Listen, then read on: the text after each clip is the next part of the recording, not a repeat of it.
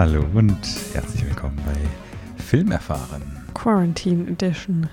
Folge 27? Je Womöglich, ja. nach, je nachdem, ob ich die andere Folge bis dahin fertig gemacht habe. Genau. Willkommen zurück in der Quarantäne. Noch haben wir nicht ganz unseren Verstand verloren. Ne? Und ja, sprechen mal wieder wie gewohnt über ein paar coole Empfehlungen. Im Moment sind es ja wirklich nur äh, Couch-Empfehlungen quasi. Was sagt man? Mhm. Da, naja, wir haben auch einen sehr aktuellen Filmstart geschaut. Äh, ja, aber was, was heißt Aber denn auf der Couch, ja. Was, was heißt schon aktuell, wenn alle Kinos zu haben? Ähm, Naja, so aktuell wie es geht. Richtig. Genau. Wir sprechen natürlich Über über. Everest, Oh. den Film von 2018. Ja, 15, ja. 15, 2015 ist er ja schon gewesen. Nein, wir haben ganz schön viele Filme geschaut. Wir haben noch unsere heiße Serienempfehlung äh, Succession für euch. Wir sprechen natürlich noch über Tiger King. Aber da wir so viel pickepackevolle, viele Filme geschaut haben, sollen wir einfach anfangen? Ja. Okay. Mit was willst du denn anfangen? Mit Emma. Mit Emma möchtest du anfangen. Ja. Okay. Wir haben Emma Punkt, das heißt im Original, der Witz des Tages, ähm, geschaut. Direkt als, nachdem er sozusagen on demand verfügbar war. Wir haben ja schon mal drüber gesprochen, das ist der erste Universal, das damals losgetreten hat, blub. Und wir haben die Filmmaker unterstützt jetzt, die Studios, die armen Studios, äh, nachdem wir jetzt ein paar Gutscheine im Stock haben von unseren Lieblingskinos. Und haben für 17,99 für weniger Geld, als wenn wir ins Kino gegangen wären, Emma geschaut, auf der Couch. Wir Mm, haben ganz angestrengt mich ähm, versucht, nicht mein Handy in die Hand zu nehmen, um dem Ganzen etwas. Ich dachte, wenn ich schon so den hohen Preis zahle für daheim ausleihen, dann mhm. muss sich das auch lohnen. Und hast es so geschafft? Clockwork Orange mäßig meine Augen aufgehalten, damit ich auch nichts davon verpasse und alles konsumiere. Ja. Aber Ja. du bist trotzdem gescheitert, oder? Nein, Hattest du nicht dein Handy aus? nein. Ah, okay. Also ich habe vielleicht mal auf die Uhr geguckt oder so, aber Ah, okay. ich habe sogar nicht mal auf die IMDb-Seite geschaut. Ja, gut, das, muss, das machst du ja sogar manchmal im Kino noch, bevor der Film anfängt. Ja, der Sneak nur. Damit ich weiß, wie lange ich mir Ford vs. Ferrari anschauen muss.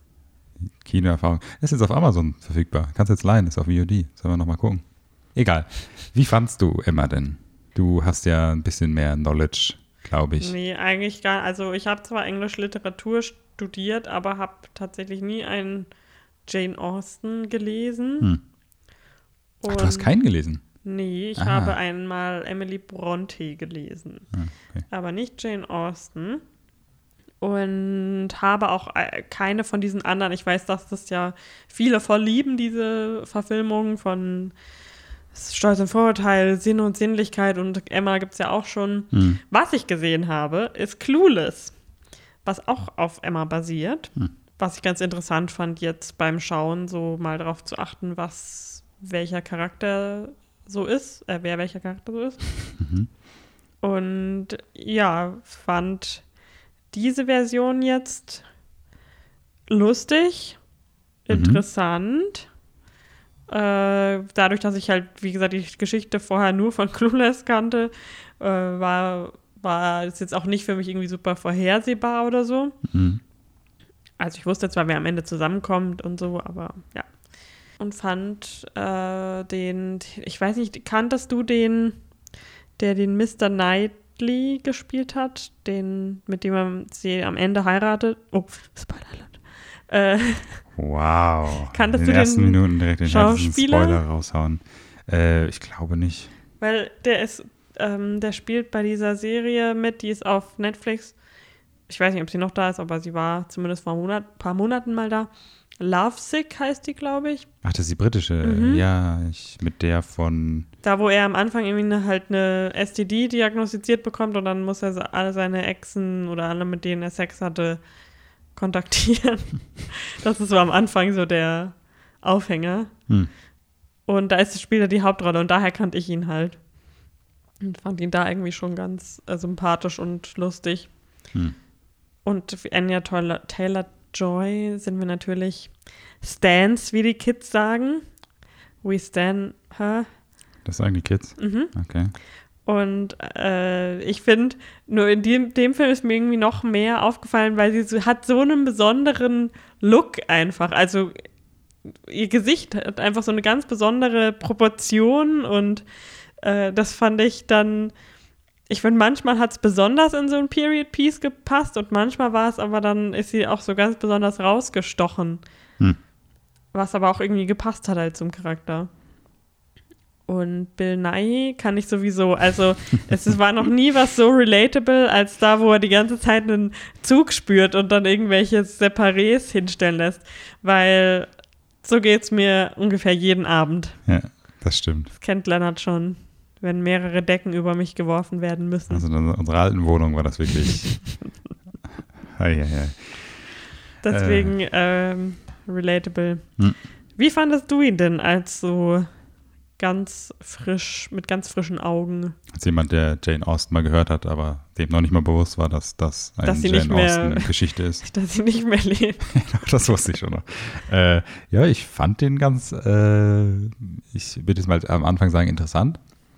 Ähm, ich finde, das ist natürlich auch jetzt so in Anführungsstrichen generell besonders jetzt ist, einfach weil ich weiß, das ist jetzt der Ki eigentlich der Film, den wir noch im Kino schauen wollten und jetzt zu Hause gucken und ähm, und ich hatte ja auch Lust auf den Film. Ich fand ja den Trailer auch schon unterhaltsam. Ich bin ja auch ein großer Ann Taylor Joy Fan. Anna, ne, was habe ich denn schon wieder falsch gesagt? Enya. Anya Taylor Oder Joy. Anja. Ähm, spätestens zuletzt in, Vollblüter. ja, ja, aber der Original. Thoroughbreds. Ja, okay.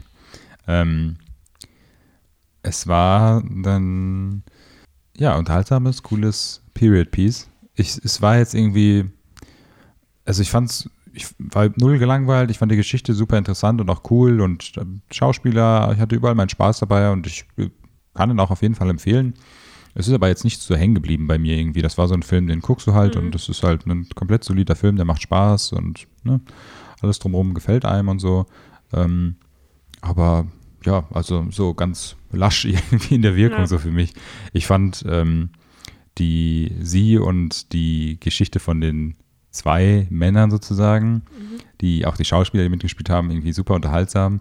Ich fand diese, diese ganzen kleinen äh, Zweige der Geschichte, also die Geschichte mit dem, dass sie ja ihre, ich habe den Namen von der Freundin vergessen, die sie immer versucht. Harriet. Harriet, genau, äh, versucht zu verkuppeln, in Anführungsstrichen, Mhm. mit dem Priester diese Geschichte und dass der dann denkt und das fand ich super äh, witzig und hat auch echt Spaß gemacht und dann auch immer dieses Auflockern der, der ganzen Geschichte irgendwie durch diese, durch diese, ja, es ist ja kein trockener Humor, durch diesen subtilen Humor, der irgendwie dann auch manchmal sehr flach fällt, wenn dann halt, ne, diesen Bill Nye, Nye, Nye Humor, den du angesprochen hast, äh, da so mit reinspielt, das ist halt einfach super unterhaltsam. Ich fand's, wir haben ihn auch mit Untertiteln geschaut. Ich fand es anfangs, zumindest um reinzukommen, ein bisschen schwer zu verstehen dann doch.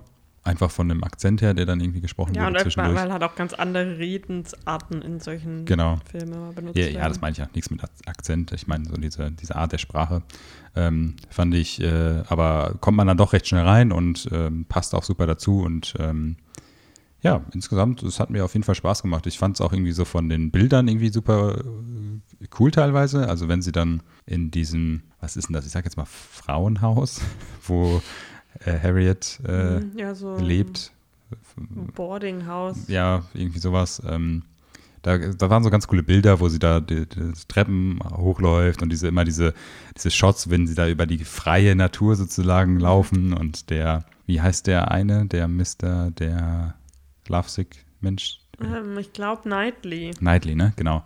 Wo der da am Anfang auch von seinem Schloss dann extra mhm. nochmal sich umzieht und dann auch mal rüberläuft und sowas. Diese Klamotten auch, ja, genau. die sind natürlich immer wichtig in so Period Pieces. Ja. Da habe ich mir echt gedacht, wieso wie ist man jemals darauf gekommen, so viel anzuziehen und auch so kompliziert, also so ja. viele Sachen, die auch gefühlt keinen Sinn haben mhm. einfach. Und ich fand es immer sehr lustig, die Männer in so in also das sah ein bisschen aus wie so Fechthosen. Weißt du, ja, so du die. kennst dich da ja aus, ja. Wir haben es ja erst letzte Folge, glaube ich, drüber gehabt. Ja. Die, die so oben so dicker sind ja. um die Oberschenkel und dann unten hat man eigentlich nur noch so ein Söckchen dann. Weißt du, wie ich finde, wie das aussieht, wenn du so aus, ich glaube, das gibt es nur so in Amerika, aus so Reklamen, wenn die so ihren, ihren Turkey machen und mhm oder so, so dieses aus so Comics, wenn du so einen, mm. so ein gebackenes Hähnchen, dann sind da diese weißen mhm. kleinen, wie so eine Kochmütze ja. sozusagen, aber so, um es auf das Fleisch zu stülpen. So ich sieht das aus mit den Hosen, wenn sich das so unten so aufkreuzt. Das Bild kriegst du jetzt nicht mehr aus dem Kopf. Ja. Ähm, Nee, genau. Also mir hat er echt super viel Spaß gemacht. Ich weiß nicht, nicht es, es tut mir schon fast leid, dass ich am Anfang das so oder dass ich es einfach so empfinde als nichts Besonderes in Anführungsstrichen, dass er einfach so da hinplätschert, ich meinen Spaß habe und der ist vorbei und ich habe auch überhaupt nicht auf mein Handy geschaut, ich war unterhalten und ich bereue keinen, würde sowieso nicht keinen Cent bereuen, den ich dafür ausgegeben habe und. Na, äh, als der Film fertig war, hat Leonard gesagt, no regrets. Genau. Hast du mir dann so über den Bauch, nee, über Brust, wo, wie ist das in dem Film? Keine Ahnung. Nee, genau, also ich hatte auf jeden Fall meinen Spaß damit. Ich finde ja auch ähm, der Outbreak Star aus New Mutants, dem Film, der, habe ich schon predicted, dass er auf Disney Plus erscheinen wird, statt ins Kino zu kommen. Wahrscheinlich. Der wird niemals ins Kino kommen. In einer der ersten Folgen habe ich das, glaube ich, schon predicted. Dass so lang ist das schon egal. Ähm, sie macht das super gut und ich finde, sie passt auch so perfekt, wie du schon gesagt hast, in dieses Period Piece. Ich weiß auch nicht, was es ist, ob es irgendwie ihre Augen sind. Ja, sie hat sehr, sehr große Augen. Und so ein bisschen weit auseinander stehen die auch, glaube ich, oder? Mhm. Ne? Also, also, nichts Schlimmes, ja. also, ne? aber sie hat halt so einen unique Look. Gerade irgendwie. deswegen sieht sie halt auch, also deswegen macht es auch so Sinn, dass sie so von diesem ganzen Dorf irgendwie so als was Besonderes und ja. Tolles angesehen wird, weil sie halt auch einfach da so ein bisschen raussticht und nicht so ganz reinpasst gut, ich, man muss sagen, ihr hört uns ja nur, ich habe auch sehr schöne Augen. Also auch ich könnte, glaube ich, gut in den Period Aber Lennarts Augen sind direkt nebeneinander. genau, das ist so. Ich schlage manchmal so mit meinen eigenen Wimpern ins andere Auge und muss auch. Nein, eigentlich hat Lennart nur ein Auge und ist ein Zyklops. Wow. Wie heißt das? Die, diese mythischen, griechischen Mythologie, die Figuren, die so. Ein Auge oben. Ja. ja Cyclops. Cyclops. Deswegen X-Men und so. Ach, das stimmt, ja. Weißt du, weil New Mutants und ich dachte, das war jetzt bewusst diese Full Brücke. Circle, nee. Okay, du hast einfach nur Lust, dich lustig gemacht über die griechische Mythologie. Mhm. Okay. Nee, eigentlich über dich aber. Stimmt. Ähm, nee, also ich, ja, also ich, es ist irgendwie so komisch zu beschreiben. Ich fand ihn super cool, aber es ist jetzt halt trotzdem nicht der super beste ja. Film irgendwie. Man also, merkt, wir schweifen auch ab zu, zu Klopen. Also. Nein, ich weiß nicht, ob ist alles gesagt? Wie, wie fandest du denn das mit den Kostümen und mit den, ja, das ist halt mit den Sets und den. Immer den, ein Gain, aber wie wir ja, also wie ich letzt, zumindest letztens festgestellt habe, ich weiß einfach viel zu wenig darüber, was wann akkurat war, mhm. zu welcher Zeit, was die Leute wirklich getragen haben. Wir haben uns nämlich ein sehr informatives Video angeschaut über die Kostüme in Little Women mhm, und genau, ja. schweißen wir noch mal ein bisschen mehr ab, ja. Aber nein, ich ja, möchte auch darüber sprechen. Wie inakkurat ja, genau. sie halt waren. Mhm. Auch wenn sie super cool aussahen und so. Ja. Aber sie haben halt eigentlich nicht gepasst in die Zeit. Und eigentlich muss man ja mal da auch nicht so viel drumherum erfinden, weil die ja schon an sich einfach schon besonders mhm. sind, so, so Klamotten. Wie gesagt, ich fand es einfach super faszinierend zu sehen und die Kleider von den Frauen sind gerade in dieser Periode, da mhm. hat sie ja auch so ein bisschen drüber gesprochen in dem YouTube-Video, was mhm. wir geschaut haben. Wie hieß sie nochmal? Ähm, die heißt. Also wir äh, verlinken es natürlich dann gerne das Video. Ich schaue in letzter Zeit super viele Videos von ihr, aber ich weiß gerade nicht, wir verlinken es ah, okay, euch. Ja. Ähm, die Mikara heißt sie. Mhm. Ich weiß nicht mehr, wie ihr Nachname Und äh, in dieser Periode war alles so sehr so naturverbunden. Mhm. Und die hatten ja alle diese Kleider, die so unter der Brust quasi mhm. so einen, wie heißt das, so einen Bund haben und dann so, ja. Äh, und das finde ich einfach immer sehr, das ist ja gerade jetzt auch wieder, glaube ich, so sehr in, so boho-mäßig. Äh, und da waren halt auch viele Kostüme, die so Klassenunterschiede mhm. ähm, gezeigt haben, zum Beispiel von dem Liebhaber oder zukünftigen Mann von ihrer, von der Harriet Hm. im Vergleich zu jetzt ähm, dem Mr. Knightley oder zwischen Emma und den, dieser Frau, über die sie sich immer lustig macht in der Stadt und Ja. deren Tochter und so. Und wie sie sich einfach über die, die Frisur von der Tochter so lustig machen, dass die so verrückt wäre. Einfach gar nichts, so ein Dutt oder so, keine Ja. Ahnung. Ja. War schon cool. Aber wie gesagt, Bist auch zu wenig drin in dem. ja, eben. Und ich glaube einfach, man kann auch warten, bis der Film dann jetzt regulär zum Leihen verfügbar ist. Außer, wobei ich glaube, der Film ist halt auch hauptsächlich interessant für Leute, die sowas wirklich lieben und die werden sich den jetzt, also den, da sollte man auf jeden Fall schauen, weil dann ähm, ist das ja sowieso wie für einen gemacht. Also so wie ich mit äh, Filmen über Haunted Houses. Es ist mir scheißegal, wie schlecht die sind. Ich schaue sie, sobald ich sie kann und für weiß Gott wie viel Geld. ähm, genau, deswegen wisst ihr wahrscheinlich am besten selber, ob das was für euch ist. Hm. Und ähm, aber auch alle, die jetzt da nicht sofort draufspringen, wenn er dann mal verfügbar ist auf irgendeiner Streaming-Plattform oder für einen regulären Leihpreis, dann würde ich ihn schon empfehlen. Ja, ich meine, wenn es interessiert, dann würde ich ihn auch jetzt für den vollen Leihpreis, äh, Home-Kinopreis empfehlen. Also Okay. ich fand es schon alles sehr gut. Und ich hätte im Kino mindestens genauso viel Spaß gehabt. Aber hast, hast, hast du irgendwie für dich so einen Eindruck dir machen können, wie das jetzt ist von der Filmerfahrung her, ob wir jetzt ins Kino gegangen wären oder Ja, dann in- hat es auch e- extra für mich, ähm, bevor der Film losgegangen ist, ist er so mit, mit einer Handy-Taschenlampe ins Wohnzimmer reingekommen, damit ich auch das richtige Feeling habe vom Kino. Und hat mir nochmal so ins Gesicht geschienen und so und ist so zweimal hin und her gelaufen, bis er sich hingesetzt hat. Aber wir haben Popcorn ge ja, gemacht. wir haben uns natürlich Popcorn gemacht. Wir, ähm, was ich jedem empfehlen würde, wenn man ein bisschen Filmerfahrung und am Wochenende gerade so am Abend ein bisschen Wenn man jetzt schon nicht Special. ins Kino gehen kann, dann will man das Feeling ja nach Hause holen. Richtig. Und es ist ein total gesunder Snack, so ein bisschen Popcorn. Klar. Ähm, naja, aber ich glaube, im Kino hätte ich es besser gefunden. Mhm. Also, ich hätte ihn lieber im Kino angeschaut. Ja, weil das finde ich auch so. Das hat so schon diese Atmosphäre hat einfach gefehlt. Also, es war schon so ein bisschen. Vor allem du so hast dein bei so- Bestes gegeben mit der Handytaschenlampe. Ich habe auch so irgendwann so, so mein Handy mich so selber Ja. angerufen, damit es so vibriert und dann bin, ich, bin ich so aufs Klo gegangen und ja, habe Aber so so die Tür ganz laut gesetzt, zugemacht Die und so. ein paar Nachrichten beantwortet. Ja. Und als der dann vorbei war, bin ich ganz schnell aufgestanden und so ganz oft an dir vorbeigelaufen. Mhm. Dann, ja, egal. Ähm, genau, das war unsere Filmerfahrung quasi der Woche. Mhm. Ähm, was ist denn jetzt der chronologisch nächste Film, den wir geschaut haben? Bird Box. Echt? Bird Box schon? Ja. Du hattest den auch nicht, äh, wir haben den beide zum ersten Mal gesehen, ne? Ja. Wir haben den Hype-Train vorbeiziehen lassen Mhm, damals. Drei Jahre oder wie alt jetzt ist. Zwei Jahre. Äh, und da waren jetzt so in dem, äh, was, keine Ahnung, was haben wir verpasst quasi, holen wir jetzt nach. Naja, und im Zuge von Pandemic-Film irgendwie. Ach ja, da habe ich. Also du hast den ja ausgesucht, als wir ihn geschaut Ja, deswegen. Ich, wir haben Ich ja, bin mit dem Flow gegangen. ja. Ähm, und wir haben uns Birdbox angeschaut. Ich glaube, den meisten ist es ein Begriff oder sie kennen zumindest das Coverbild. Es ist für mich, ich glaube, in der Wahrnehmung war das der erste Film, der damals so, wo es gehießen hat, der hat bei Netflix alle Rekorde gebrochen. Mhm. Meine ich so im Kopf zu haben, dass es damals so das erste Mal war, wo ich das so bewusst mitbekommen habe, weil das, glaube ich, auch zu der Zeit, also auch wenn es erst zwei Jahre her ist, was sich so weit weg anfühlt, Mhm. jetzt in Netflix-Produktionsjahren gesehen oder Zyklus gesehen, ähm, weil das so damals einer der teuersten war und sowas und Sandra Bullock, ein richtiger Hollywood-Star Mhm. und so.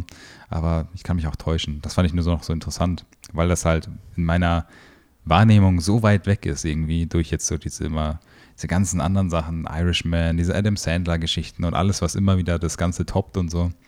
Weiß nicht, fand ich das ganz interessant, weil es in meiner Wahrnehmung wirklich ganz älter noch sich angefühlt hat als 2018 erst. Ähm, aber genau, wir haben ihn trotzdem geschaut, die äh, Verfilmung von, wie, weißt du, wie die Autorin heißt, wie das Buch heißt? Nee, also es basiert auf einem Roman, aber. Josh Malermann. Malerman. Keine Ahnung. Ja, genau. Ähm, es ist, ich habe nämlich noch, ich habe noch auf YouTube danach noch ein Video geschaut in Verbindung zu den Romanen oder so, weil ich noch eine, wir haben danach noch über eine Geschichte gesprochen, die ich im Film nicht verstanden habe, aber ich bin mir jetzt nicht mehr sicher, ob, der, ob das irgendwie abgeschlossen ist, diese Buchreihe, oder ob das jetzt schon das ganze Buch, bin ich mir jetzt nicht mehr so sicher. Aber das genau. ist nur ein Buch. Wir haben den Film geschaut, Bird Box. Ähm, deutscher Subline, schließ deine Augen, denn äh, wenn man, du hast ja das Poster angesprochen, das Cover, das Poster gesehen hat, weiß man, das ist der Film, wo Sandra Bullock auf dem Floß im Wasser sitzt und die Augen verbunden hat. Das ist quasi so das Image vom Film.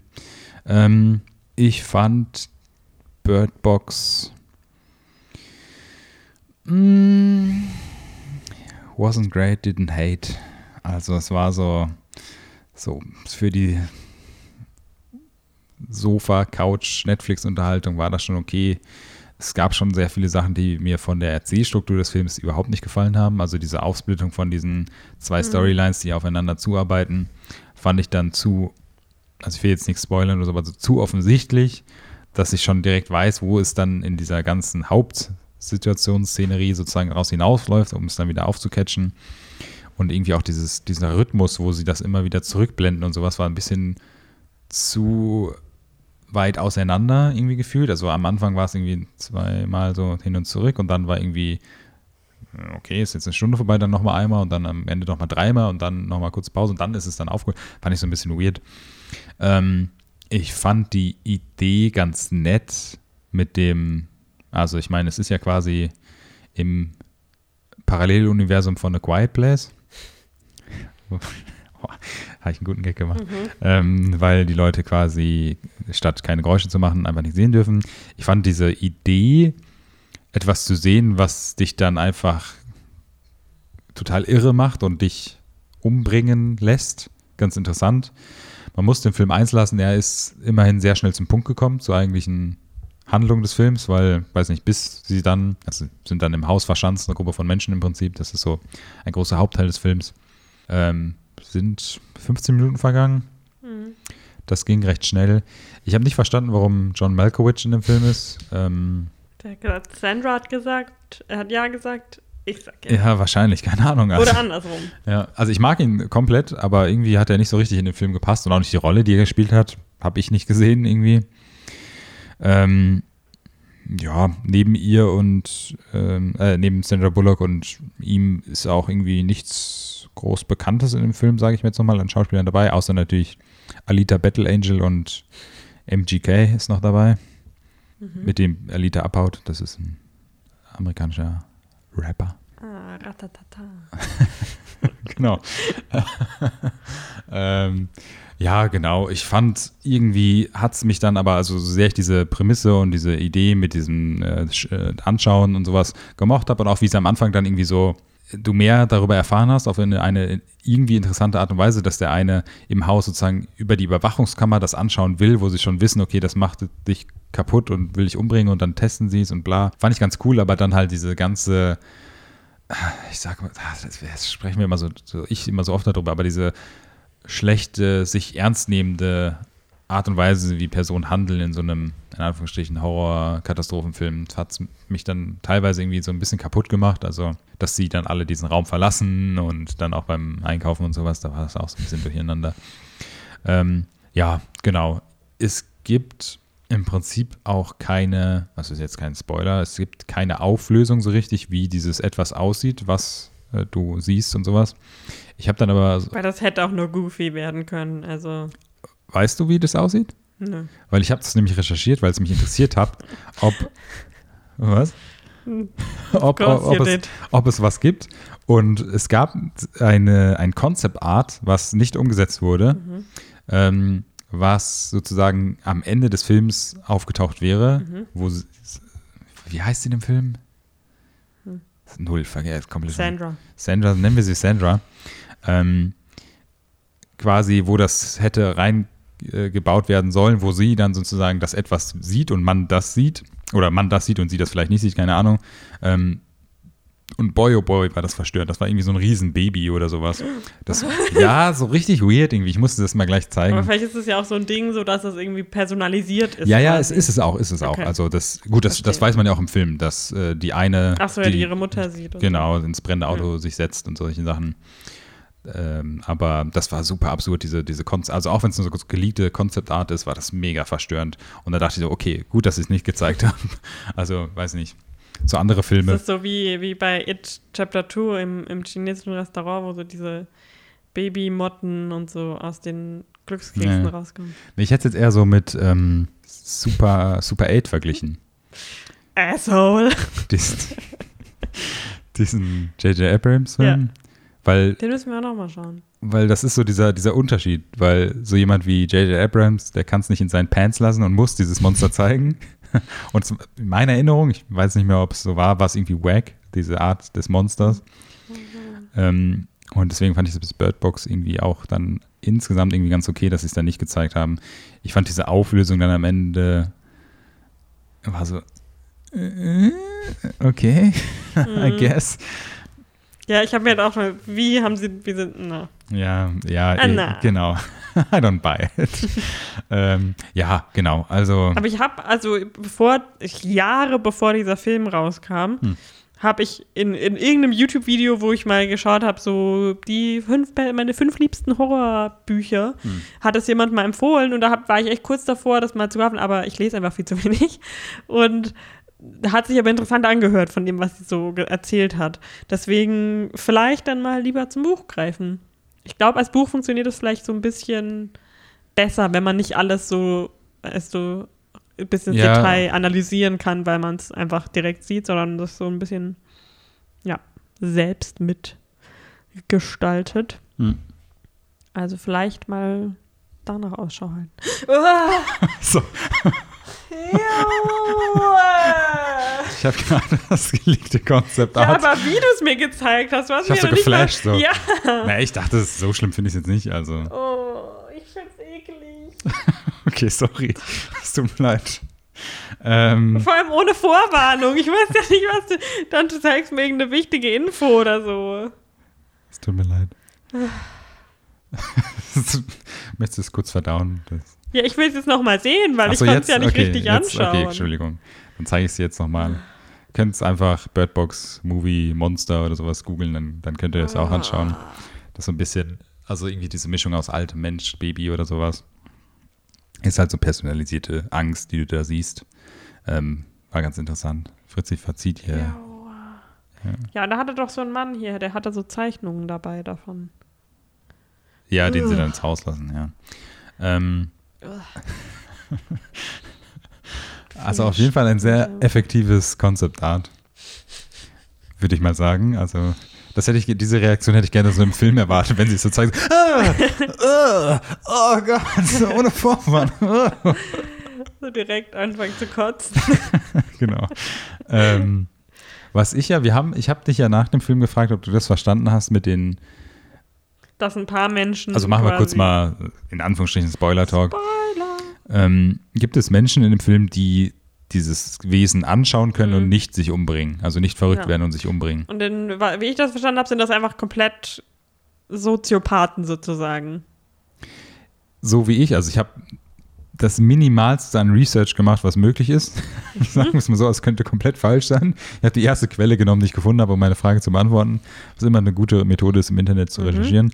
Ähm, habe nämlich das so erfahren, dass es im Buch so ist, dass das Irre sind. Also Leute, Ja, die, die komplett irgendwie. Ähm, Also nicht, dass sie, so, dass sie alle sozial. Aber Ja, so habe ich dir doch dann auch erklärt. ja, so, es- so genau, so das es mir auch wurde erklärt. ja auch so gesagt, das sind Leute, die aus irgendeiner Anstalt ausgebrochen sind, quasi. ja, das ist bei mir so ein bisschen untergegangen. Ich weiß nicht, ob das, das, das hat irgendwie. der, als dieser eine Eindringling gekommen ist, der dann quasi alle ja, ja, geflasht hat. ja. äh, Nice, und ja. dass es dann wahrscheinlich halt so erklärt werden soll, was auch irgendwie so ein bisschen offensive ist, finde ich, dass äh, für mich heißt es dann, dass das Monster quasi denen nichts zeigen kann, was sie dazu bringen würde. Genau, genau, ja. Und deswegen sie sozusagen instrumentalisiert Hm. und für seine Zwecke nutzt oder Weil ich fand das auch, deswegen, ich fand das auch so irgendwie offensive, Mhm. weil ich habe es im Film nicht so richtig verstanden, als ich es gesehen habe. Deswegen hatten wir es ja bla bla bla danach darüber. Und weil ich irgendwie, ich, diesen Teil, wo, wo das erzählt wurde, dass der aus dem Irrenhaus kommt, habe ich nicht richtig mitbekommen. Habe ich vielleicht am Handy gespielt oder so, keine Ahnung. aber so wichtig war mir der Film dann. Ähm, aber als ich das dann gelesen habe, war ich das, ach so echt. Und dann habe ich mich gefragt, ob sie es bewusst im Film nicht so ganz geklagt haben, so gezeigt haben, weil es ein bisschen offensiv wäre.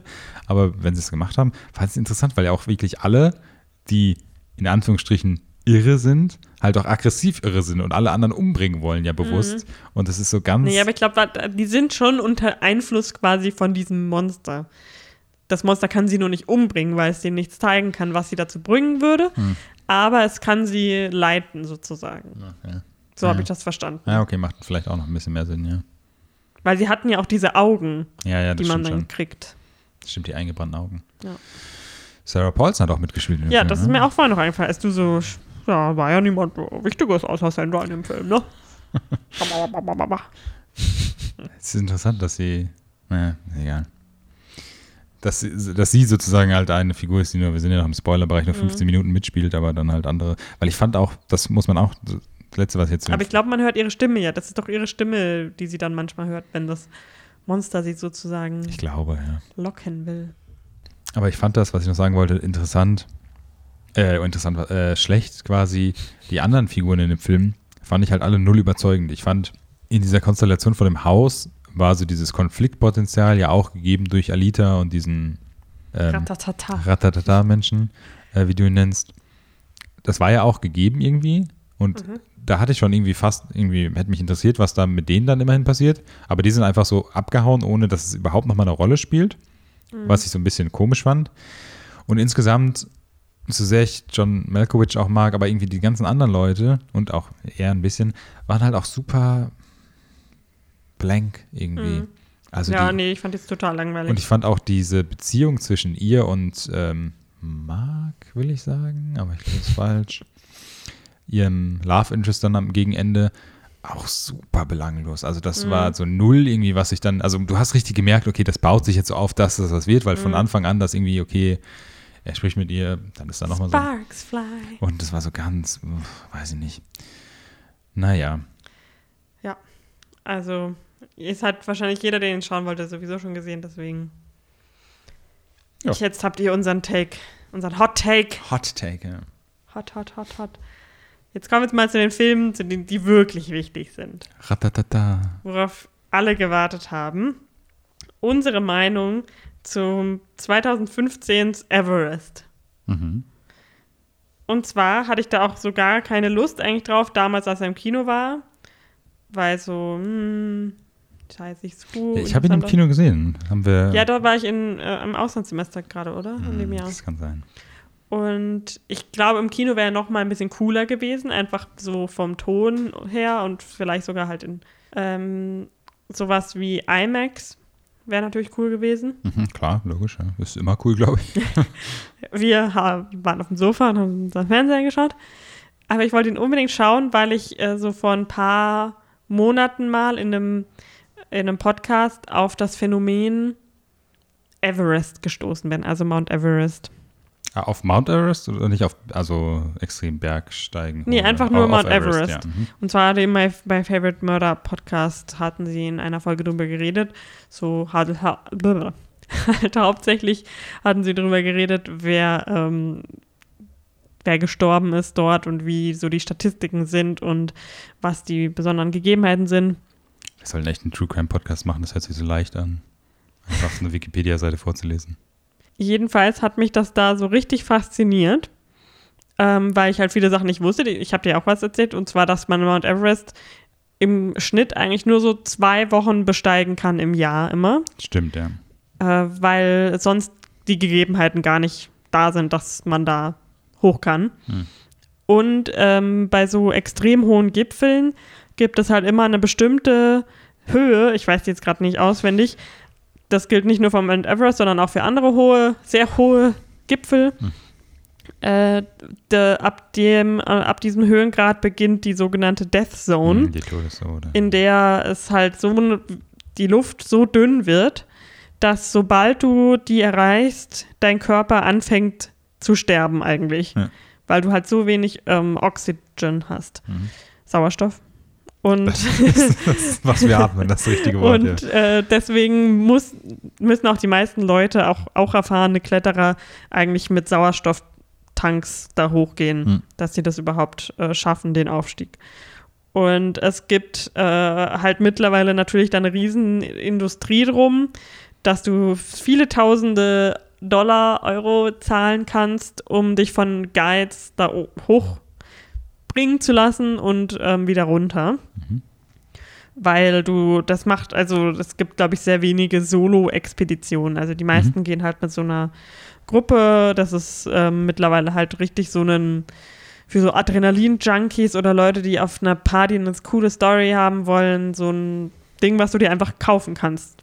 Ja, die haben ja sogar Preise genannt in dem Film, ne? Ja, genau. Also würde mich mal interessieren, wie die heutigen Preise sind, weil ich glaube nicht, dass sie noch so. Ich habe eben ja. irgendwo gelesen, also unter 30.000 auf keinen Fall. Ja, sind es im Film nicht sogar 65.000? Ja, genau. Also das ist, glaube ich, wenn du wirklich das Bare Minimum und das vielleicht selber machst und selbst ein erfahrener Kletterer mhm. bist. Aber wenn du jemanden zahlst dafür, weil äh, das ist dann halt meistens so ein Tourguide mhm. und ganz viele dieser Sherpas, die da arbeiten, Leute, die aus der Region kommen ja. und deswegen nicht ganz so ähm, anfällig für diese Gegebenheiten sind und da äh, nicht ganz so, also das ist immer noch extrem. Ja, die verdienen ja ihr ganzes Lebensunterhalt damit, dass sie die Proviante genau. immer hochschleppen. Und, die, und es so. gibt auch, also ich glaube, ein Großteil der Opfer, die auf Mount Everest sterben, sind diese Sherpas, einfach weil sie halt, ähm, die müssen ja Seile dort befestigen. Die werden oft geschickt, um, glaube ich, auch Menschen ähm, zu bergen. Hm. Und das geht halt, also das ist halt so risky, dass das halt so oft äh, Leute sterben im Versuch, jemanden anderen zu retten. Hm. Äh, deswegen, genau. Und äh, ich finde es einfach so, es gibt halt super viele, äh, was wir dann auch in der ähm, Doku gelernt haben, die wir dann nachgeschaut haben. Die meisten Unfälle oder das, was am schwierigsten ist, ist eigentlich gar nicht der Aufstieg, sondern das wieder runterkommen. Mhm. Weil sobald du halt das geschafft hast, den Aufstieg, beginnt, äh, so tickt die Uhr, du musst runterkommen, wenn es noch hell ist, du musst runterkommen, solange du noch genug Sauerstoff hast. Ähm, meistens, bevor du den, also während des Aufstiegs hast du noch so einen, dieses äh, Gipfelfieber, was mhm. man so nennt, glaube ich, ja. dass du einfach halt das so dein Ziel vor Augen hast, vor allem wenn du den Gipfel sehen kannst, dass du einfach immer pushst und pushst und pushst und halt auch über deine, also eigentlich hättest du schon längst umdrehen sollen, weil deine Kraft nicht ausreichen wird halt, um wieder ja. runterzukommen, aber weil du erstmal nur den, die Spitze vor Augen hast, gehst du halt weiter. Mhm. Und äh, genau, deswegen ist der Abstieg oft gefährlicher als der Aufstieg. Und ich finde es einfach so faszinierend. Es gibt ganz viele so, so morbid Landmarks auf Everest, also Leute, weil man halt die so schwer bergen kann, liegen halt Leichen dort einfach. Mhm, genau, die können halt ähm, halt nicht weggebracht Die werden. vielleicht in, in Sichtweite sind, aber nicht in Bergweite, äh, ja. also in Reichweite, dass man sie bergen kann. Und da gibt es so ganz bekannt, irgendwie Green Boots oder so. Und also die haben dann alle so Namen gekriegt. Mhm. Äh, manche ähm, haben die Leute es geschafft und haben irgendwie wenigstens eine Flagge, eine Landesflagge über die, die Körper drüber legen können. Und das ist halt auch bei den Temperaturen dort, ist man halt auch ist der, ja festgefroren mhm. sozusagen, der, ähm, der oder die Tote dann. Deswegen, ich fand das einfach sehr faszinierend. Und ich finde auch einfach das faszinierend, dass Leute das machen wollen ja. mit all diesem Wissen. Das finde ich einfach äh, richtig krass. Und da kann ich auch, da kann ich meinen, das geht mir nicht so ganz in den Kopf rein. Aber deswegen ist es so wie bei Free Solo, finde ich das halt so faszinierend, mhm. mehr ja, darüber zu erfahren Fall, ja. und Geschichten davon zu hören.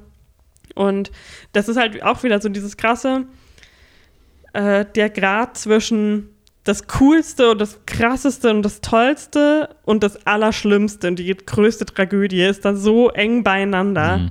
Das ist für mich einfach super faszinierend.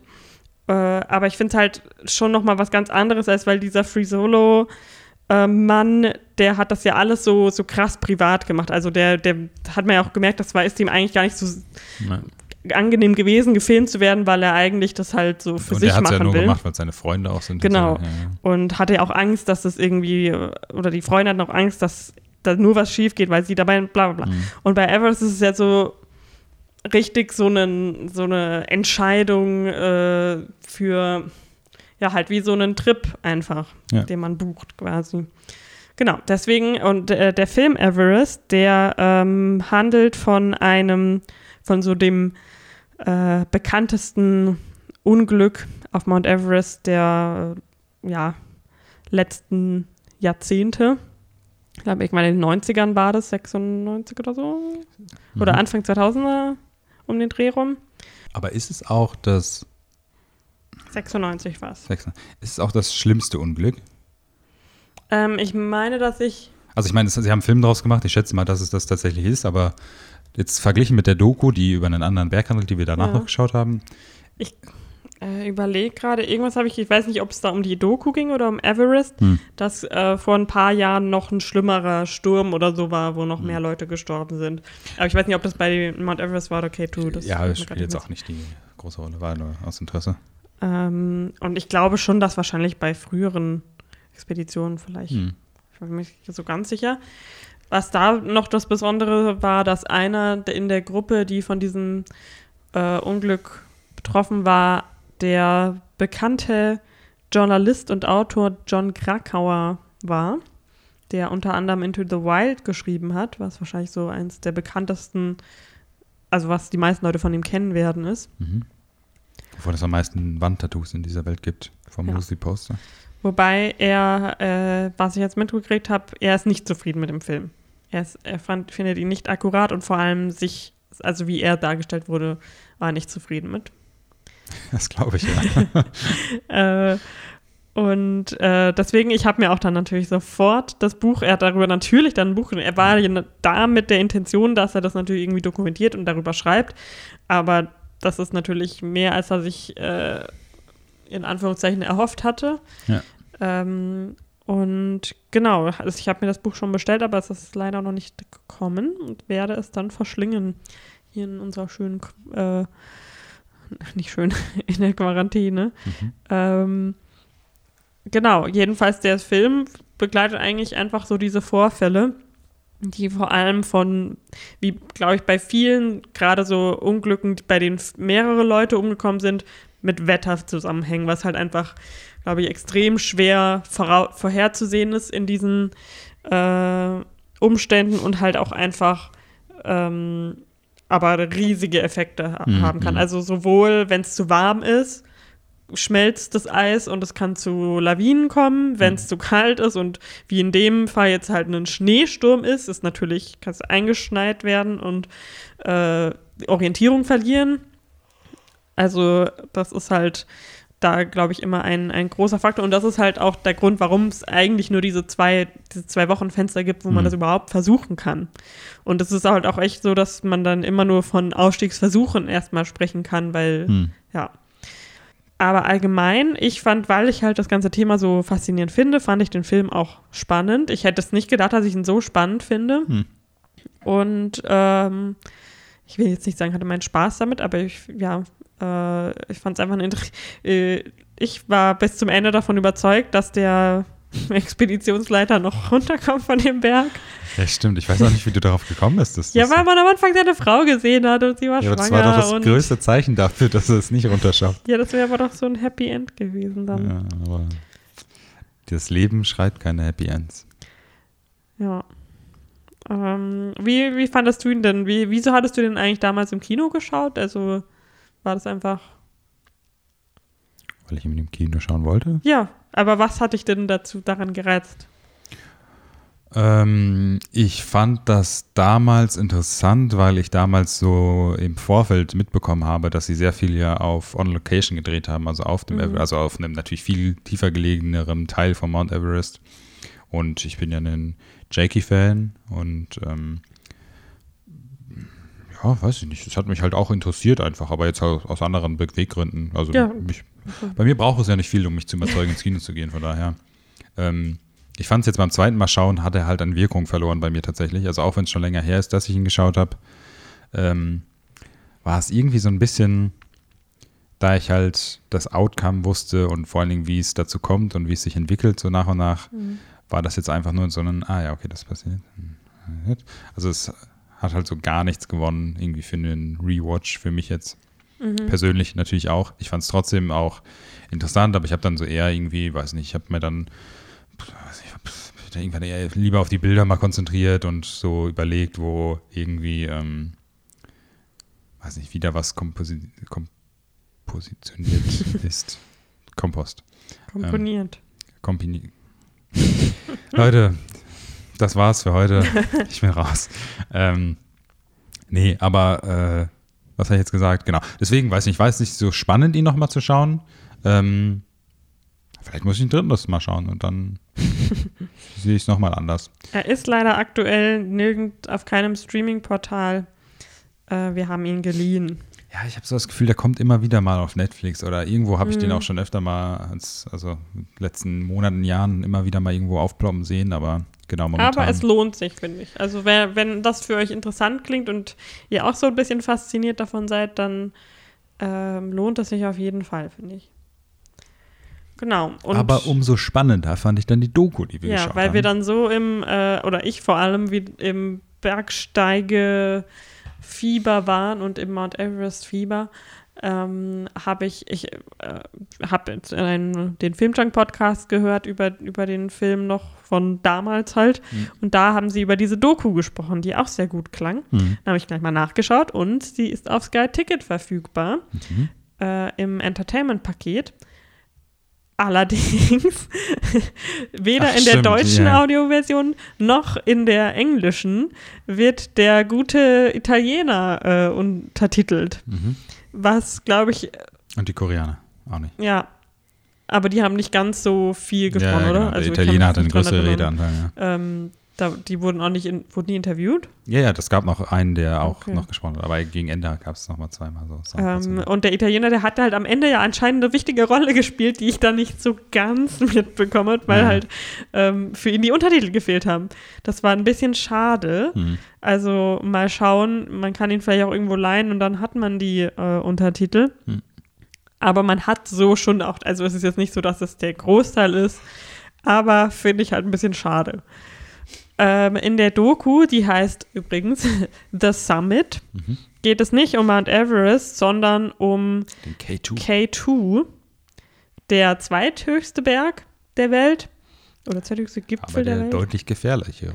Genau, ähm, der so, ich glaube, so ein bisschen so halt Mount Everest, das, was jeder kennt, wo halt viele diese touristischen ähm, Expeditionen auch hingehen. Und K2 ist so unter den Bergsteiger-Pros so das Mhm. Ding, was, was irgendwie total krass und toll ist. Ja, es hat halt auch Und- viel härtere Bedingungen, allein dieser Mhm. normale Aufstieg, also diese Genau, es gibt Flaschenhals. oder Genau, was da ne? viel erwähnt wird in der Doku, ist, dass es einen Flaschenhals-Abschnitt gibt in einem Aufstieg, wo man nur hintereinander hochgehen kann, ähm, der aber auch sehr gefährlich ist, weil man da sehr, Das ist eine exposed ist. Eisschicht und Genau. die, äh, die könnte jederzeit ähm, brechen und ja. Hm.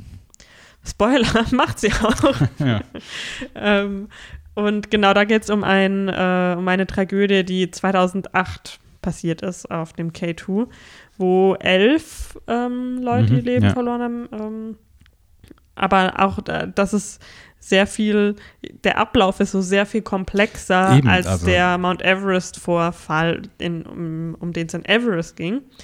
Ähm, was bei The Summit äh, vor allem so der, die Ausgangssituation ist, dass äh, ich nehme an, dass das wahrscheinlich ähnlich ist, dass mit der nur zu einer bestimmten Jahreszeit bestiegen werden kann. Mhm. Und ähm, das ist so sehr nach Nationen aufgeteilt. Also das war bei Genau. Everest zwar auch, dass halt je nachdem, woher diese Teams. ähm, die Expeditionsteams kamen, aber da waren jetzt zum Beispiel auch, äh, das ging ja um ein neuseelisches Team, da war aber auch ein Amerikaner dabei und so. ja. Aber bei das Summit ist dann wirklich eine norwegische Gruppe, eine italienische Gruppe, eine koreanische Gruppe, eine, ähm, was war noch, eine Ja, die- holländische Gruppe. ja, aber teilweise waren sie gemischt. Also der, diese Hauptgruppe, das war ja der Ire, der mit Ja. dem, der unbedingt den Japaner ja, dabei genau. Also, aber es waren halt auch so die, die Koreaner waren für sich eine Genau, Gruppe ja. und, ähm, und ich glaube, daran hat das auch, zumindest so wie sie das dargestellt haben, ist es so ein bisschen der Anfang, hat es am Anfang so angefangen zu bröckeln, weil halt diese Kommunikation nicht ganz so gut funktioniert hat oder die halt alle sehr verschiedene, ist ja auch ist ganz verständlich, die haben alle verschiedene Stile und an Herangehensweisen, wie sie das ähm, meistern wollen, von ob wie viel Sauerstoff du mitnimmst, ob du Sauerstoff mitnimmst, wer bis das zu genau wie viel Unterstützung du von dir von Sherpas dir ähm, geben lässt. Und ähm, genau, im Endeffekt ging äh, äh, gibt es aber auch da ähm, Wetterbedingungen, die dann am Ende dazu beigetragen haben und einfach, ja, das ist so ein bisschen so he said, she said bei vielen Situationen und Vorfällen, wo man nicht ganz weiß, wer wie involviert war. Mhm. Ähm, wie fandest du es denn oder magst, magst, du noch was? Ich wollte nur ganz kurz, weil du, hast es jetzt gesagt, wenn diese verschiedenen Gruppen sozusagen alle zusammen einen Berg besteigen, das ist ja schon bei Everest im Film so ein bisschen angedeutet, dass es da zu Problemen führen kann. Mhm. In der Doku, finde ich, zeigen sie das, also das finde ich, macht die Doku so interessant auch, dass sie das zum einen zeigen, wie, also das sind ja auch sehr viele Archiv, äh, äh Amateur-Originalaufnahmen. Genau, also ähm, es ist eine Mischung aus ähm, Nach, nach Nachstellungen, und, äh, Interviews und ähm, Realmaterial, genau. genau, Found Footage.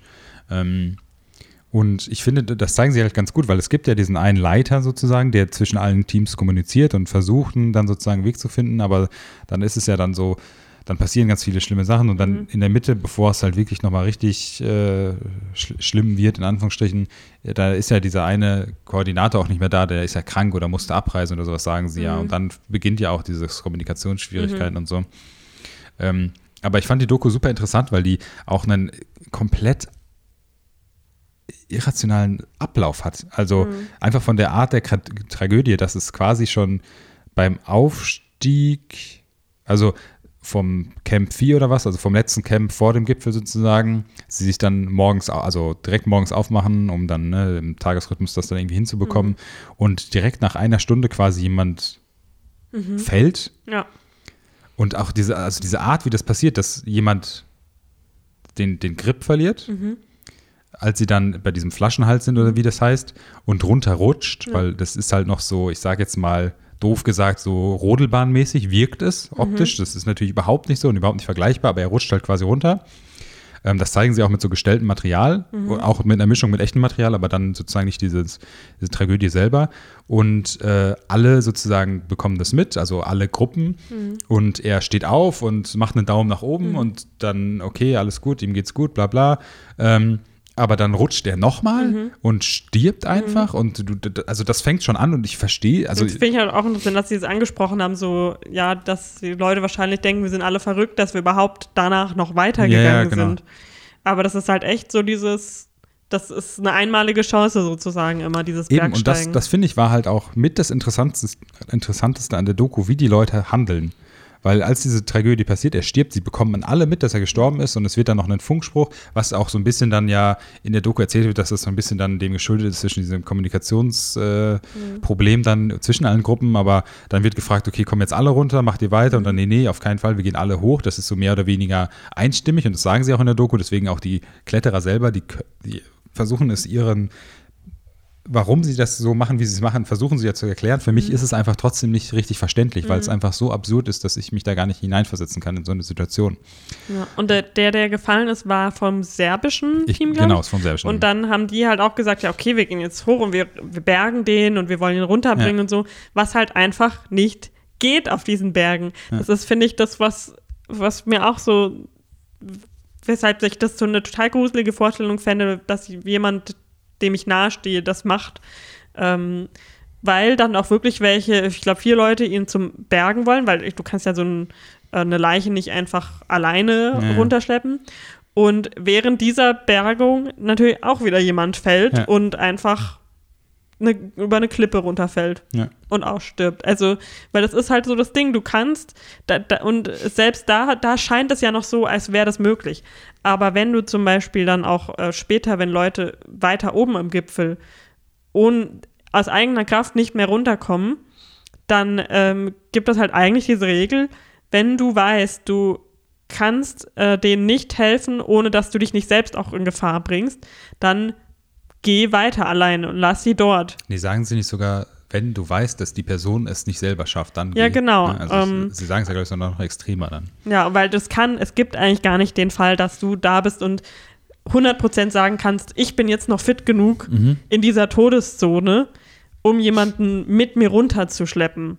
Aber weil man ja auch nicht in den reingucken kann. Also man kann ihn von außen evaluieren, wie der scheint und ähm, sich noch mhm. bewegen kann, aber du kannst es ja nicht wissen, ob der nicht dann nach fünf Metern komplett ähm, zusammenklappt.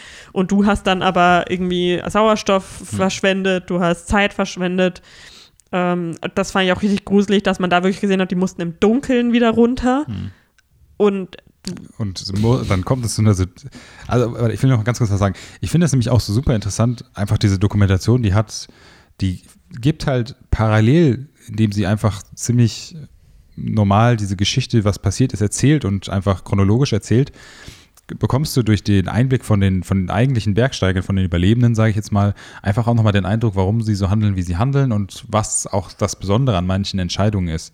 Und ich finde es dann so krass, dann auch am Ende zu hören von der, von einer Überlebenden, dessen Mann vor ihren Augen Mhm. äh, von einer Eisschorle sozusagen in den Abgrund gestoßen wurde. Ähm, was das Besondere daran ist, dass einer, der irgendwie als, als ähm, wie sagt man denn, als äh, äh, beste Person dargestellt wird, also jetzt äh, nicht äh, wertend gemeint, einfach die, der, der den, den, den Raum aufleuchten lässt, wenn er einen Raum Mhm. betritt oder so, da hat so eine Figur, dieser Ire, so einen bisschen größeren Ein echter Mensch, der gelebt Ah, hat. ja, ja, ja, sorry. Ich weiß halt seinen Namen nicht, deswegen sage Äh, ich das. Ger hieß der. Ja, Ger. weil der ja dann noch versucht hat, jemanden zu retten Ja. und Und sozusagen. selbst aber schon in ganz, ganz schwachen Zustand war. Also das haben sie ja gesagt, genau, und er- die Frau sagt es dann halt, dass das quasi dadurch, dass er gestorben ist, äh, einfach zu dieser News-Schlagzeile geworden ist, um die sich alle Newshäuser sozusagen reißen. Mhm. Aber wenn er es geschafft hätte, was ja auch eigentlich, er hätte es ja auch geschafft, wenn nicht dann Mhm. nochmal dieses andere Unglück passiert wäre. Und dann wäre es die großartigste Geschichte in der Geschichte der Berg, äh, Mhm. des Bergsteigens gewesen. Ähm, wie nah das alles beieinander liegt. Ähm, und aber trotzdem ich das überhaupt nicht nachvollziehen kann, wie die Leute handeln, aber mir dann versucht Mhm. Ja, wird das zu ist erklären. halt so, dass du musst du dir vorher wirklich im Klaren sein, dass, das, dass der Fall sogar sehr, sehr wahrscheinlich eintreten kann, dass entweder du selbst Ja. nicht mehr selbst runterkommst ja, jeder oder vierte, du, ne, ist es da gewesen. ja, oder du ähm, jemandem nicht helfen kannst, ohne dich selber in Gefahr zu bringen. Und wenn du da schon weißt, das kannst du nicht, was ich zum Beispiel sage, das könnte ich nicht mit mir selbst vereinbaren. Also erstmal die Gefahr, dass ich selber der, nicht mehr runter, ich bin jetzt nicht so fit, dass ich mir das zutrauen würde, aber weißt du, und, und auch alleine der Gedanke, dass man dann halt damit leben muss, dass man, also, nee, das, und ich glaube, das wissen alle, die damit, aber wenn es dann in dem Moment dazu kommt, dann kann man das halt auch, das ist ja auch diese Todes- und das wirkt sich auch komplett auf dein Gehirn auf, dadurch, dass du Sauerstoffmangel hast, kannst du das einfach gar nicht mehr rational einschätzen alles. Ja, aber trotzdem gehen Ehepaare da hoch. Das ist ja, Ja. so dieses komplett, äh, also ich, man kann es einfach nicht begreifen irgendwie. Aber diese, Ja. diese Dokumentation macht das sehr gut, irgendwie das, also diese Mischung, ne, wie ich es gesagt habe, irgendwie dir zu zeigen. Ich fand es auch interessant, wie der Gipfel dargestellt wurde in der Doku im Vergleich zu Everest jetzt zum Beispiel. Mhm. Weil in Everest ist es, wird nicht sehr viel irgendwie gezeigt, oh, die tolle Aussicht und Mhm. es ist so toll, sondern es ist wirklich mehr so einfach so eine Schneeplatte, so eine Ja, ja. kleine. Alle machen ihr Foto mit ihrer, es geht mehr so um das Konkern. Also alle haben irgendwie eine Flagge dabei, die sie dahin machen oder so Mhm. Ja, und gehen dann gleich wieder runter, ähm, was auch die, die klügste Sache ist. Aber in der Doku haben sie viel mehr ähm, Zeit noch drauf äh, verwendet, einfach zu zeigen, wie, wie das da oben, warum man das quasi macht. Ja. Also dieser Ausblick, weil du kannst dann nach äh, China rüber, das ist direkt an der Grenze zu China. Naja, das, das Beeindruckende ist ja, dass der Schatten Genau, von der dem Schatten Gipfel vom Berg, bis zur ähm, Grenze. Genau, aber man hat am Anfang eine Landkarte gesehen, das ist Ja. sehr, sehr nah an der Grenze Mhm. zu China. Ähm, genau, der Schatten vom Berg, wenn man zur richtigen Uhrzeit sozusagen da ist, der geht bis nach China rüber. Hm. Und ähm, das ist aber dann halt auch echt so nochmal ein ganz anderer Eindruck, da so zu sehen, wie die halt diese Gipfelbilder, alle lachen, alle, man zieht noch irgendwelche lustigen Hüte auf oder so Ja, und macht genau. seine Fotos da und ähm, die hat, betonen halt wirklich, dass meist, die meisten Unglücke sind dann am, Ja. beim Abstieg passiert. Ja, auch so verrückt, dass du dann quasi also so eine gefährliche Aufgabe auf dich nimmst, so viel Zeit sozusagen, also allein das Training, was ja auch immer beschrieben wird, was du machst, diese Zeit auch, bis du dann sozusagen die einzelnen Basecamps erreichst und dann auch dieser Aufstieg und was da alles Ich, mit auch zusammen schon, ich könnte allein schon da nicht schlafen in diesen Camps. genau. Ähm, aber dass du dann halt auch eigentlich nur so kurz wie möglich da sein kannst oder solltest, um irgendwie Mhm. Ja. auch wieder die Chancen etwas zu erhöhen, lebendig darunter zu kommen, Ja. ist einfach so Und absurd. das war halt auch so ein großer Faktor, der zu dem ganzen Unglück beigetragen hat, ist, dass sie einfach zu spät dran waren. Sie waren zu langsam im Aufstieg und waren dann einfach, ja, Hm.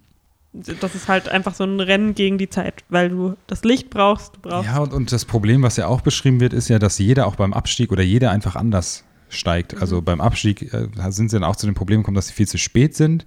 Eine Gruppe schon im Vorfeld losgegangen ist, aber dann ein, die größte Gruppe, sage ich mal, zusammen runtergegangen ist, aber alle in einem unterschiedlichen Tempo und dann wurde es dunkel und dann war die Angst halt zu groß. Dann haben sich alle an ein Seil gemacht, dass sie alle irgendwie mehr oder weniger gleichmäßig.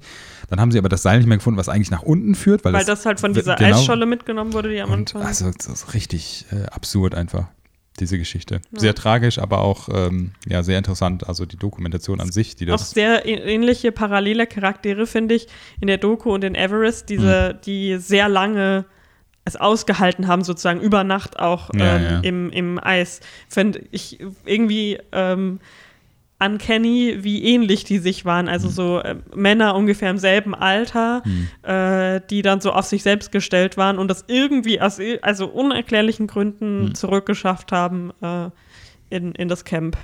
Ja, der eine Holländer. Ist der Holländer oder der Norweger, der Mhm. Ja, Holländer. über 60 Stunden in der Death Zone sozusagen Ja. verbracht hat. Als längst, also das hat Person, die, ja, ja. Gut, ist auch kein Rekord, auf den du stolz bist, wahrscheinlich. Nee. ähm, aber ja, also das war echt äh, ein, ein Mindfuck an, an Dokumentation quasi, das so alles zu sehen. Das war echt verrückt. Mhm. Ja, Also klare Empfehlung für uns, wenn euch das Thema interessiert. Ähm, wie gesagt, ich glaube, das Sky Ticket Entertainment kann man gerade auch ja, zur. Quarantänezeit kostenlos beziehen. Also nutzt das aus. Mhm. Und ähm, wir haben ja auch noch einen anderen Tipp für, für das Sky Entertainment Ticket. Willst du schon über die nächste Empfehlung sprechen oder ist chronologisch jetzt erstmal was anderes noch? Weil die Sky-Ticket-Empfehlung, Haben wir noch was anderes? ich bin mir jetzt nicht mehr sicher. Also nur noch das Netflix. Wir haben Tom Segura geschaut, das neue. Mhm. Big Boys. Ne, wie heißt das? Oder verwechselt es mit Bird Crusher? Keine Ahnung. Hat den Titel leider vergessen. äh, war sehr unterhaltsam, ja. Ähm, wow. Ist, glaube ich, nicht jedermanns Sache. Ist nicht ganz so politisch korrekt wie andere vielleicht. Naja, Stand-Up-Comedy-Specials Aber ich sind finde, selten. er macht da so eine, nee, halt mit, gerade mit der Debatte, wen man wie nennen darf und Ach so, so. ja, okay. Ich mhm. finde, er handelt das noch so mit genug Feingefühl, Hm. was ich äh, zu schätzen weiß. Ähm, bald, ich fieber auch schon dem neuen von Chris D'Elia entgegen. Das kommt am 14. April. Mhm. Da freue ich mich schon sehr drauf. Aber du magst auch Bird Crusher, gell?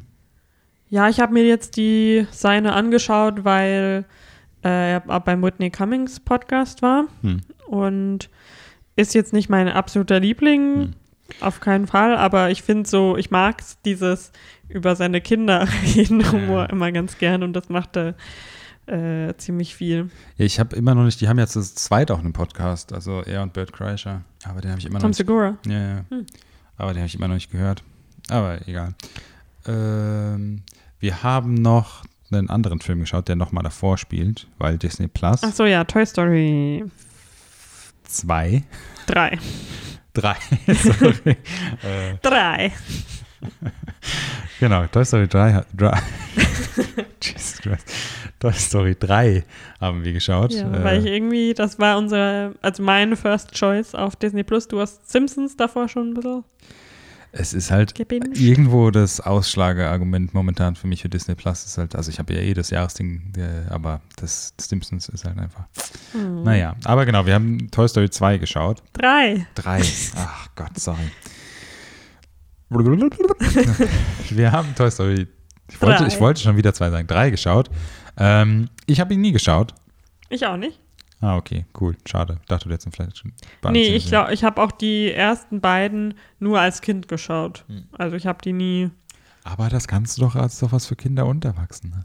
Ja, aber ich hab halt, bin halt einfach nie äh, dazu gekommen, keine Ahnung. Und fand immer das, was ich so, die Schnipsel, die ich gesehen habe von dem dritten, immer ganz süß und Hm. wollten deswegen schauen. Er war jetzt nicht ganz so, wie ich ihn mir erhofft habe. Ich hoffe, wenn wir dann mal den vierten vielleicht irgendwann demnächst noch schauen, dass Mhm. das äh, ein bisschen mehr meinen Nerv wieder trifft. Ich habe, also es greift jetzt dann quasi vorweg, wenn wir jetzt irgendwann Teil 4 schauen. Aber ich habe mal gehört, irgendwie irgendwo, also ich habe nicht viel vom vierten mitbekommen, der letztes Jahr rausgekommen Mhm. ist, ne? ähm, dass manche so gesagt haben, ja, aber so vom Abschluss und von der Message vom Abschluss wäre der dritte eigentlich besser. Mhm. Und ich fand das auch ganz cool eigentlich, diese, ne, Oh. dieses Weitergeben der. Ja, ich habe auch ein bisschen geheult. Muss ich schon zugeben. Stimmt. ähm, also das war schon ganz schön und das passt auch zu der Toy Story-Reihe natürlich. Deswegen bin ich umso gespannter, wie sie das beim vierten Teil sozusagen nochmal dann aufgreifen und wie das dann in der Rolle der Spielzeuge sozusagen nochmal aufgenommen wird. Aber genau, ich fand es sehr cool. Ich fand diese Geschichte oder den Charakter mit Lars, Lasso, Lasso, der Bär, Mhm, Lazzo. Lazzo, äh, fand ich ganz interessant, ja. Also einfach der Ansatz und Mhm. ähm, auch diese ganze Entwicklung da mit den, die Geschichte dann davon und so, fand ich schön und ähm, ja, auf jeden Fall sehr cool. Genau, das einfach mal ganz schnell reingeworfen, aber ähm, ja. Lass uns zum Grand Finale kommen. Na, was ist denn jetzt das Grand Finale? Succession. Ja, weil wir haben ja noch ein Grand Finale. Was dann? Tiger King. Oh ja, stimmt. Das ist ja das Problem. Nein, ich möchte jetzt über Succession sprechen. Okay, dann leit uns doch mal in die Welt von Succession ein. Also. Wir haben ja letzte Woche schon ein bisschen angeteasert, aber hol doch mal alle ab. Succession ist leider wie viele sehr gute Serien in Deutschland noch nicht so ganz angekommen. Wir selbst haben auch erst bei der Golden Globe-Verleihung überhaupt das erste Mal davon gehört, Mhm. wo sie ja ziemlich abgeräumt haben mit, äh, also für eine Serie, für die, von der wir noch nie gehört haben, haben sie ja, waren sie dreimal nominiert, haben zweimal gewonnen. Und äh, darauf, da war ich schon fixt. Und dann habe ich letztens festgestellt, dass es die erste Staffel auf Sky Ticket gibt. Das ist seit kurzem, ne? weil wir hatten doch nach den Globes direkt geschaut und da war sie noch nicht da, oder? Ja, die, die Ja. kann auch nicht so lange auf in Deutschland verfügbar sein, zumindest. Und ähm, dann haben wir uns die erste Staffel angeschaut. Und in der, und dann auch danach, weil wir es so gut fanden, die zweite Staffel gekauft noch. Es gibt aktuell zwei Staffeln, die dritte ist aktuell im Produktionsstopp. Mhm. Ähm, und es geht darin um eine ähm, Familie, eine sehr reiche Familie, die angelehnt ist an die Familie Murphy, die ähm, das Fox. Murdoch? Murdoch. Ah ja, Murdoch, ja, sorry. Ja. Ähm, die das Fox, Wow, du hast den Namen falsch gesagt. Sorry, Leute, ich, das, na, ganz kurz, okay, das war dahin. äh, die das Fox News Imperium, denen das gehört Mhm. und die das gegründet haben. Man hat einen kleinen ähm, Glimpse von ihnen im Bombshell gesehen. Mhm, genau. Und äh, in Succession ist das aber die Familie Roy, äh, angeführt vom Patriarch Logan Roy, Dem Vater, ja.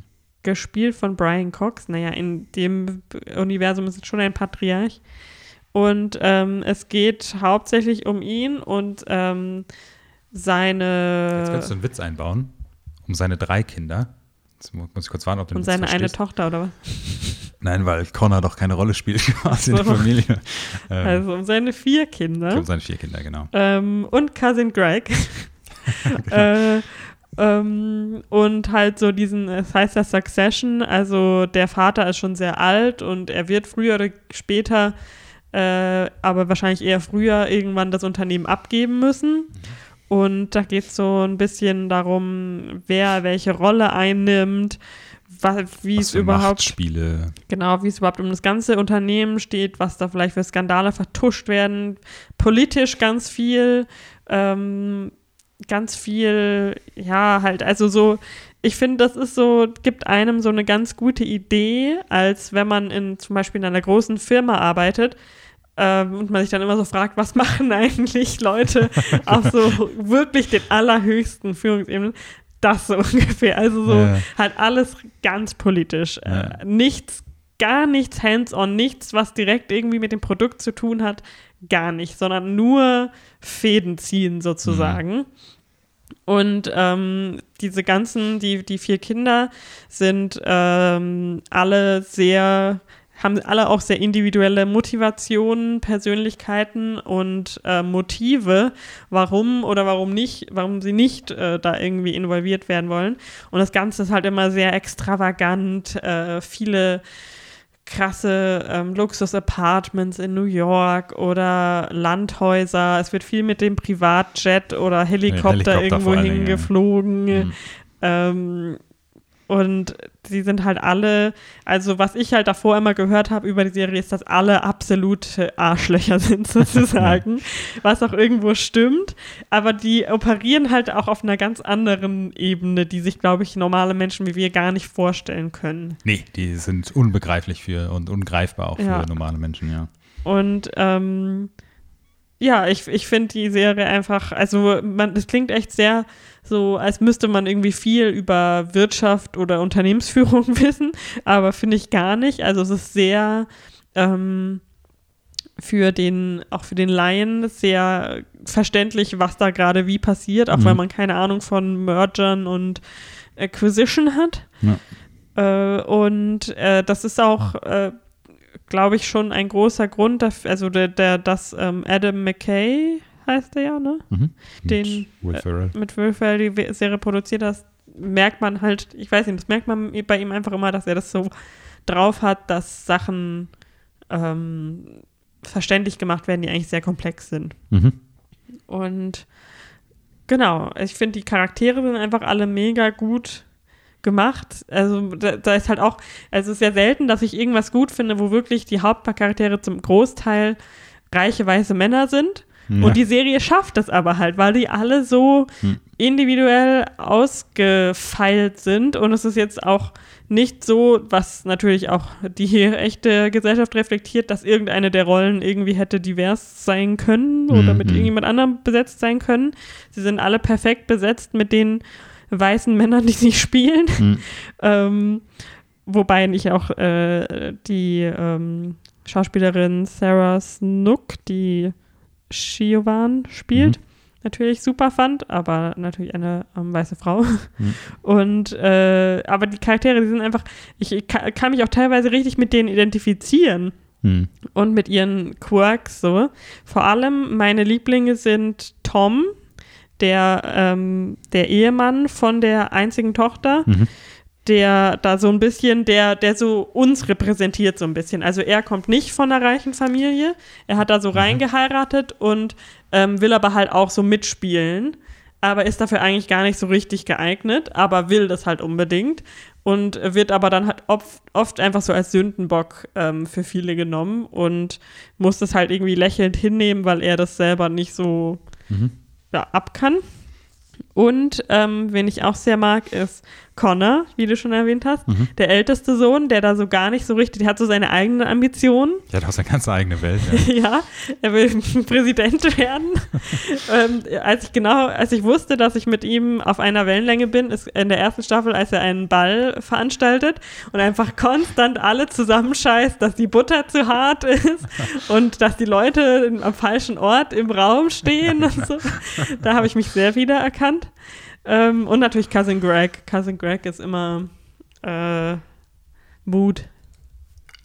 Ich finde das super Interessante an dieser Serie ist es halt auch, wie perfekt es diese Mischung machen kann zwischen einer Dramaserie, einer Politik-Intrigue-Serie und einer Comedy auch Mhm. zu machen, weil auch bei Succession, also ich meine auch alleine jetzt, wo du deine Lieblingscharaktere aufgezählt hast, merkt man das ja schon, haben wir ja auch beide an Stellen so laut gelacht wie bei, einem, Mhm. bei irgendeiner 0815-Komödie, wir niemals lachen würden oder sowas. Ja.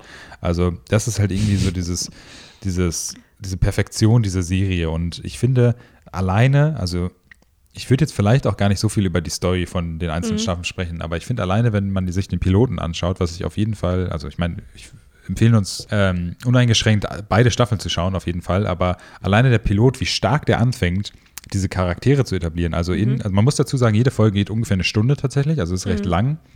Am Ende einer Staffel hast du wirklich quasi elf Stunden Epos geschaut. Und das ist so ein grandioser Einstieg auch in, die, in, in diese ganze Serie, diese erste Staffel, um, um auch in kürzester Zeit jeden Charakter zu geben und diesen aktuellen Stand dieses Charakters und an, über die Staffeln hinaus zu beobachten, wie die sich entwickeln und wie auch dann dieses Machtspiel und die Position und die Rolle vom Vater und den einzelnen Kindern und sowas und die Motivation von den Kindern sich untereinander dann ändert und wechselt und so. Das ist so verrückt.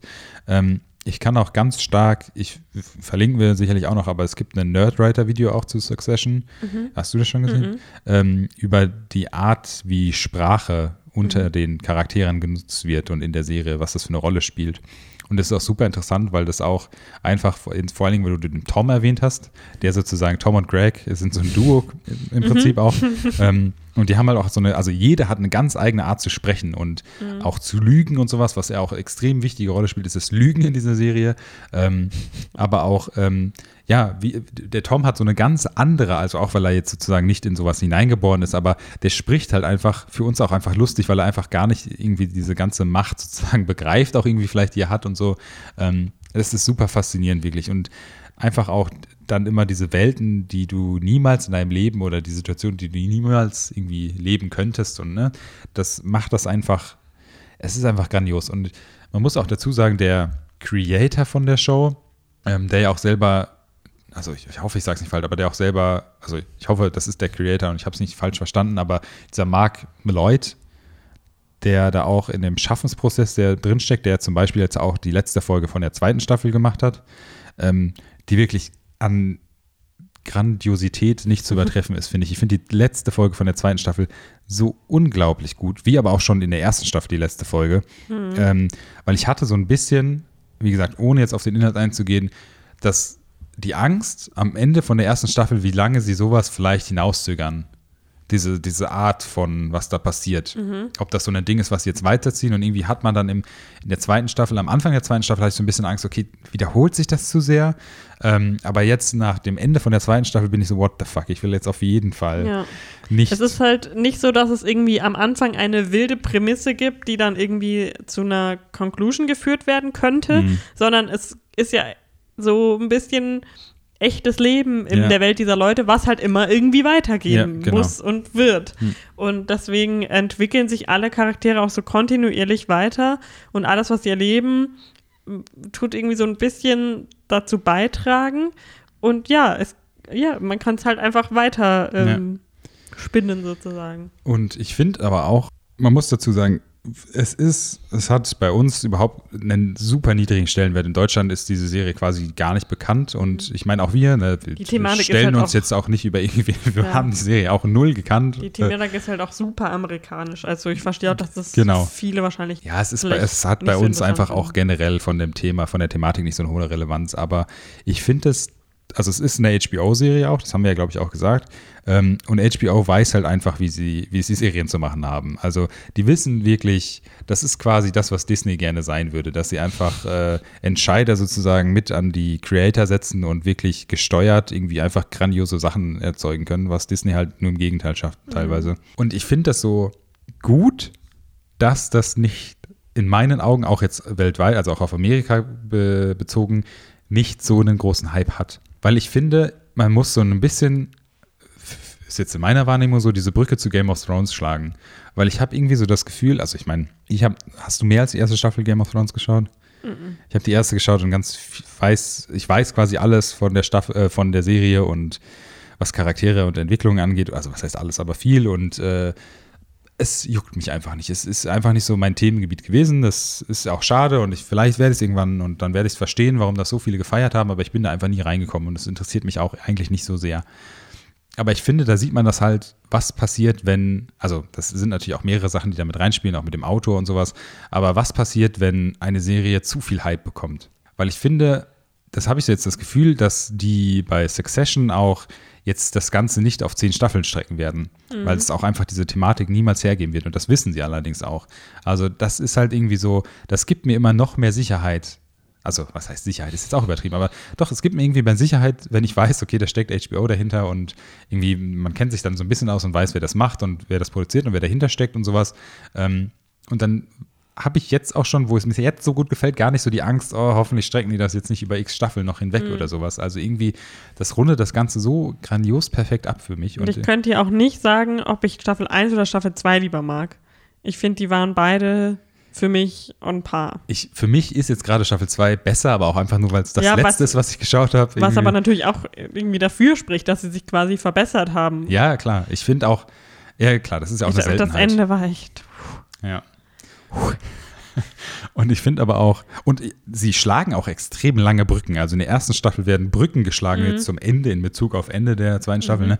Also was da, ach Gott, es ist echt. Und jetzt, wo ich vorhin das angesprochen habe, ich finde auch, wenn du jetzt nochmal mit dem Wissensstand von der zweiten Staffel auf die Piloten zurückdenkst Mhm. und was alles in den Piloten passiert und wie sich das sozusagen auf diese ganzen Staffeln aus, es ist einfach eine grandiose Serie, Leute. Diese Schauspieler auch, die recht unbekannt sind. Das ist so eine bunte Mischung, sage ich Mhm. mal. Also Brian Cox, klar, aber ähm, der Cullen-Bruder. Aber Brian Cox ist halt auch so. Der, der ist zwar schon mega lang im Business, Ja, aber der war aber- halt immer so sehr ähm, subtil eher. Das war, ist jetzt kein Leading, also ja, zumindest jetzt für unsere Generation, ja. Und ich, ich finde auch, ich habe seine Rede dann nochmal geschaut bei den Golden Globes, da ist, hat er dann halt auch so gesagt, ja, ich bin schon so lange im Mhm. Business, aber ich hätte jetzt nie gedacht, dass ich einen Golden Globe kriege. So ist er halt so ein Working Actor, aber nicht so ein Ja. Star. Ja, genau. Und die, Der ja, arbeitet halt noch für sein Geld und Ja. ne, macht halt ein Schauspiel. Thespian. Ich meine, damals als Commander Striker oder wie die Figur heißt bei X-Men. Ich kenne ihn nur als der alte Busfahrer von Trick or Treat. Ja, der ist, ist halt aber auch so ein richtiger Charakterschauspieler. Mhm. Also der passt da auch wie die Faust aufs Auge. Und was wir noch gar nicht gesagt haben, die Musik auch und die, Die Titelmelodie habe ich heute wieder beim Joggen gehört. es ist halt Ja, so einfach, also das ist gemacht, wie du, du hast es ja schon gesagt, es ist gemacht dafür, Mhm. dass es bei den Golden Globes sozusagen eingespielt wird, wenn der Gewinner Ja. verlesen wird. Also Und es, ich habe genau gesehen, als ich das nochmal angeschaut habe, sie hatten nicht gedacht, dass Succession gewinnt, weil sie alle Ganz ganz hinten, hinten, ja. auf dieser äh, Podest-Ding saßen. müssen wir nochmal anschauen. Äh, dann nochmal bei nachher. den also. Farewell-Leuten. Ja. Ja, tra- ach Gott, jetzt hast du da die Erinnerung wieder gemacht. ähm, nee, also wirklich, schaut euch das bitte, bitte auf jeden Fall an. Wir hoffen sehr, dass ihr es anschaut. Also ich habe noch nicht mal die Hoffnung, dass ihr es mögt, weil ich weiß, dass jeder, der da auch sich nur den Piloten anschaut, einfach diese Serie verschlingen Mhm. möchte. Man kann mir einfach nicht vorstellen, wenn man die erste Staffel geschaut hat, dass man nicht sich die zweite kaufen wird. Ja, Weil man ja, muss ja, also Ja, ja, man muss dazu sagen, die erste Staffel kann man auf Sky Ticket schauen. Genau. Noch, also bei uns stand jetzt, die ist aber auch erst im August letzten 2019 zu Ende gewesen, die zweite Staffel. Noch ist sie nicht streambar. Das, äh, ich meine, sowas ändert sich ja in einem Monat, in einer Woche schnell. Mhm. Vielleicht habt ihr dann Glück und könnt die zweite Staffel auch auf Ja. Sky oder woanders schauen. Aber wenn nicht, was hat sie, 24 Euro gekostet? ja, noch nicht mal, ich glaube 20 Euro. Ja, also es ist es allemal wert, wirklich. Also ähm, Schaut nicht Emma, schaut Succession Staffel 2. Ja, also, ja, ja, genau. Also, ne, Gun to my head müsste ich entscheiden, auf jeden Fall. Will ich 50 Mal die äh, zweite Staffel von Succession schauen. Oder eine Episode auch nur. Es ist einfach. Und auch die, die Regisseure von den, von den einzelnen Folgen und sowas, ich finde, das ist auch unglaublich, was da für, Arbeit dahinter steckt. Ich finde das eh immer, das ist eh nochmal so ein ganz anderes, können wir irgendwann unsere Special-Folge in der Zukunft drüber machen, über Serien und wie verschiedene Creatives sozusagen an einem großen Projekt arbeiten und Mhm. sowas. Und ich finde das bei Succession wirkt das auch so rund und auch mit, mit den Autoren natürlich auch in Verbindung, wie sie das schaffen. Ah, es ist einfach, es ist ein Träumchen. Also ganz große Empfehlung von uns.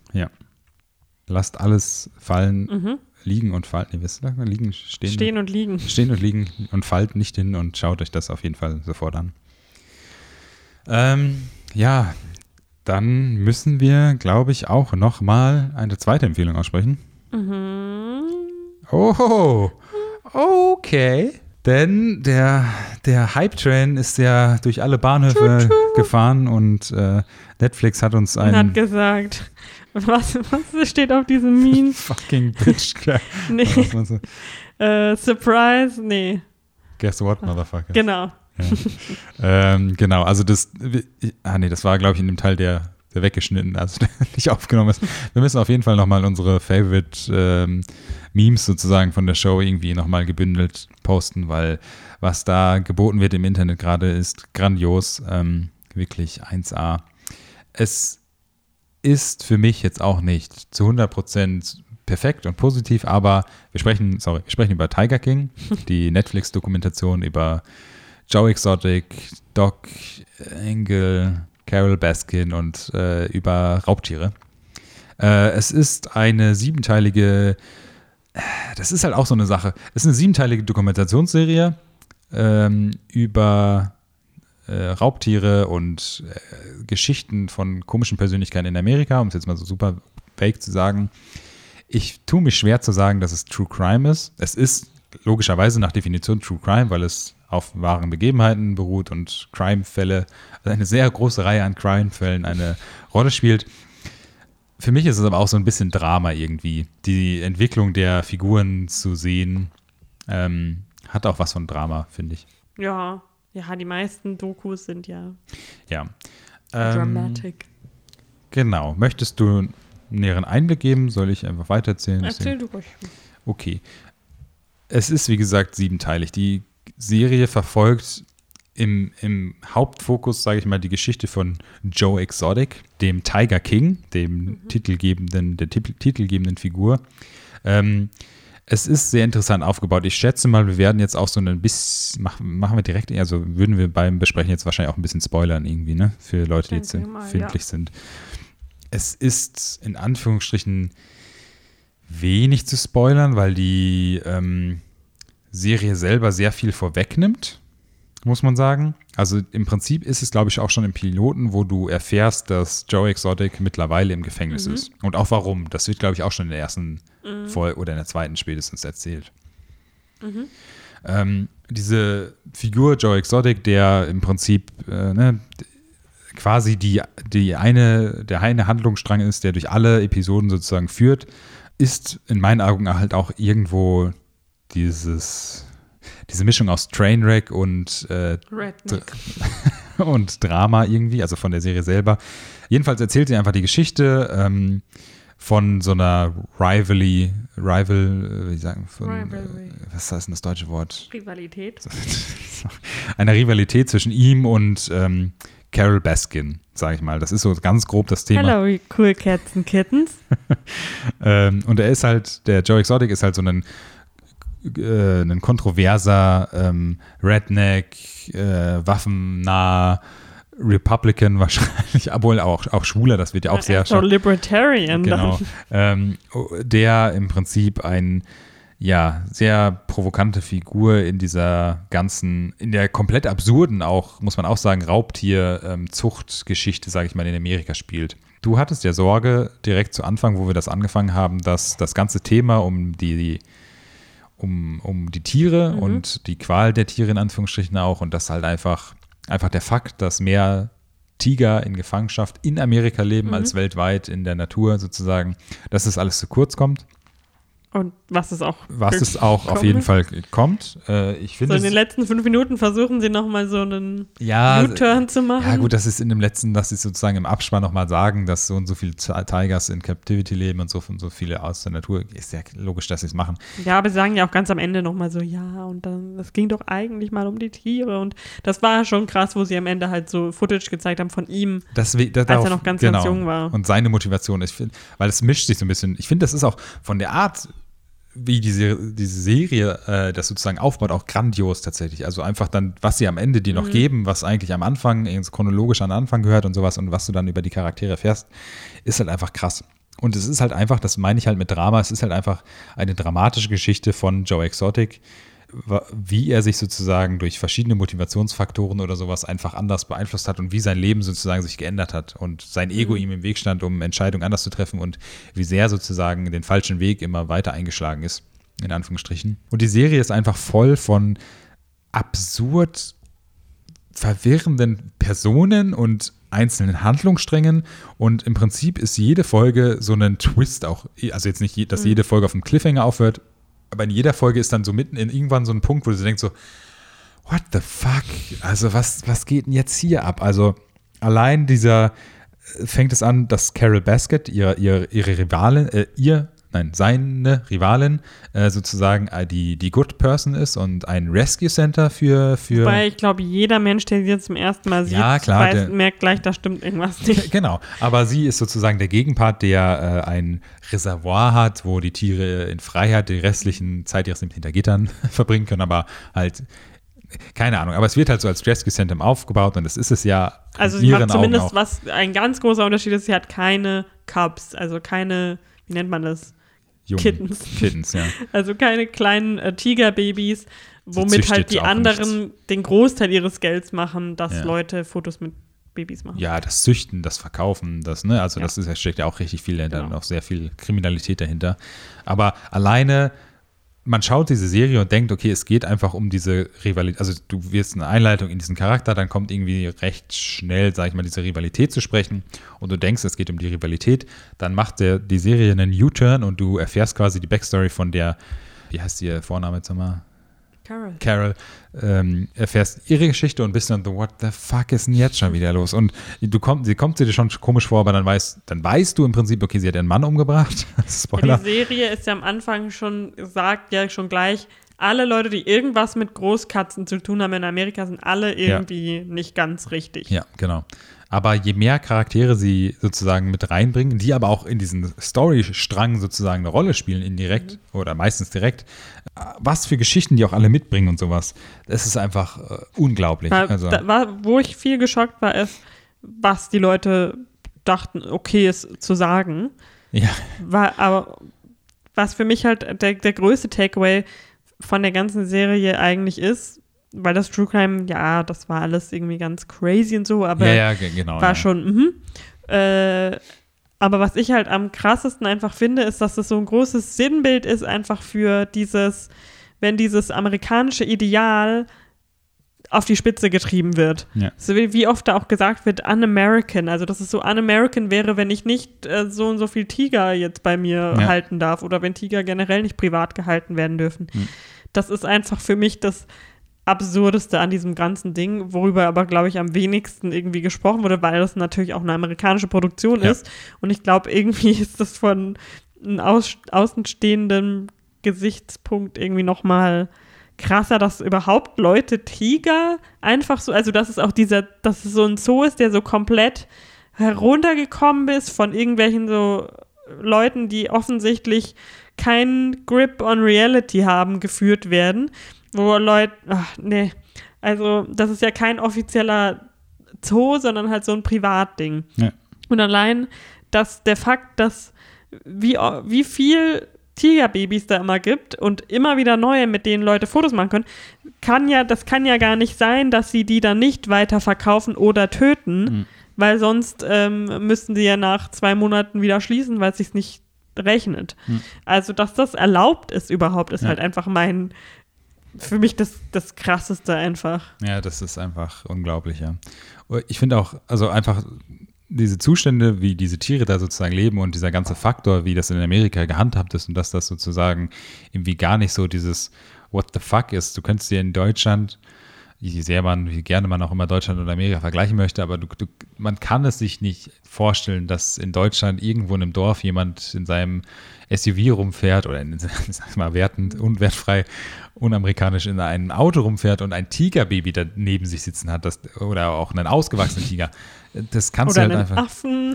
Genau, das kannst du halt einfach nicht vorstellen. Das ist natürlich auch quasi der, also jetzt nicht positiv gemeint, Charme dieser Serie, diesen Einblick in dieses verkack, also verrückte Amerika sozusagen zu haben und diese übertriebene Darstellung des für sich amerikanischen Dreams irgendwie, ähm, ist einfach absurd, absurd. Und auch, also auch diese Kleinigkeiten, die dann immer erzählt werden in dieser Geschichte der einzelnen Charaktere, also dass dieser Joe Exotic irgendwie aus gutem Gewissen angefangen hat. In der ersten Staffel wird ja dann auch die Geschichte von seinem toten Bruder erzählt und sowas. Die erste Folge. Der, äh, sorry, in der ersten Folge, genau, und auch wegen Drogen und sowas, dass der da auch immer schon von dann abgesehen hat und sowas, aber du, meine, du siehst ihn und weißt, hm, sicher, und du erfährst dann auch immer mehr und auch, was für Entscheidungen der trifft und wie weiter, wie tief der da sozusagen in so ein Loch fällt und auch diesen, der, der Fakt allein, dass der, ähm, was ist denn das deutsche Wort, also Convicts nur einstellt, äh, Straftäter, Ja, ehemalige. die, äh. Insassen, äh, ne,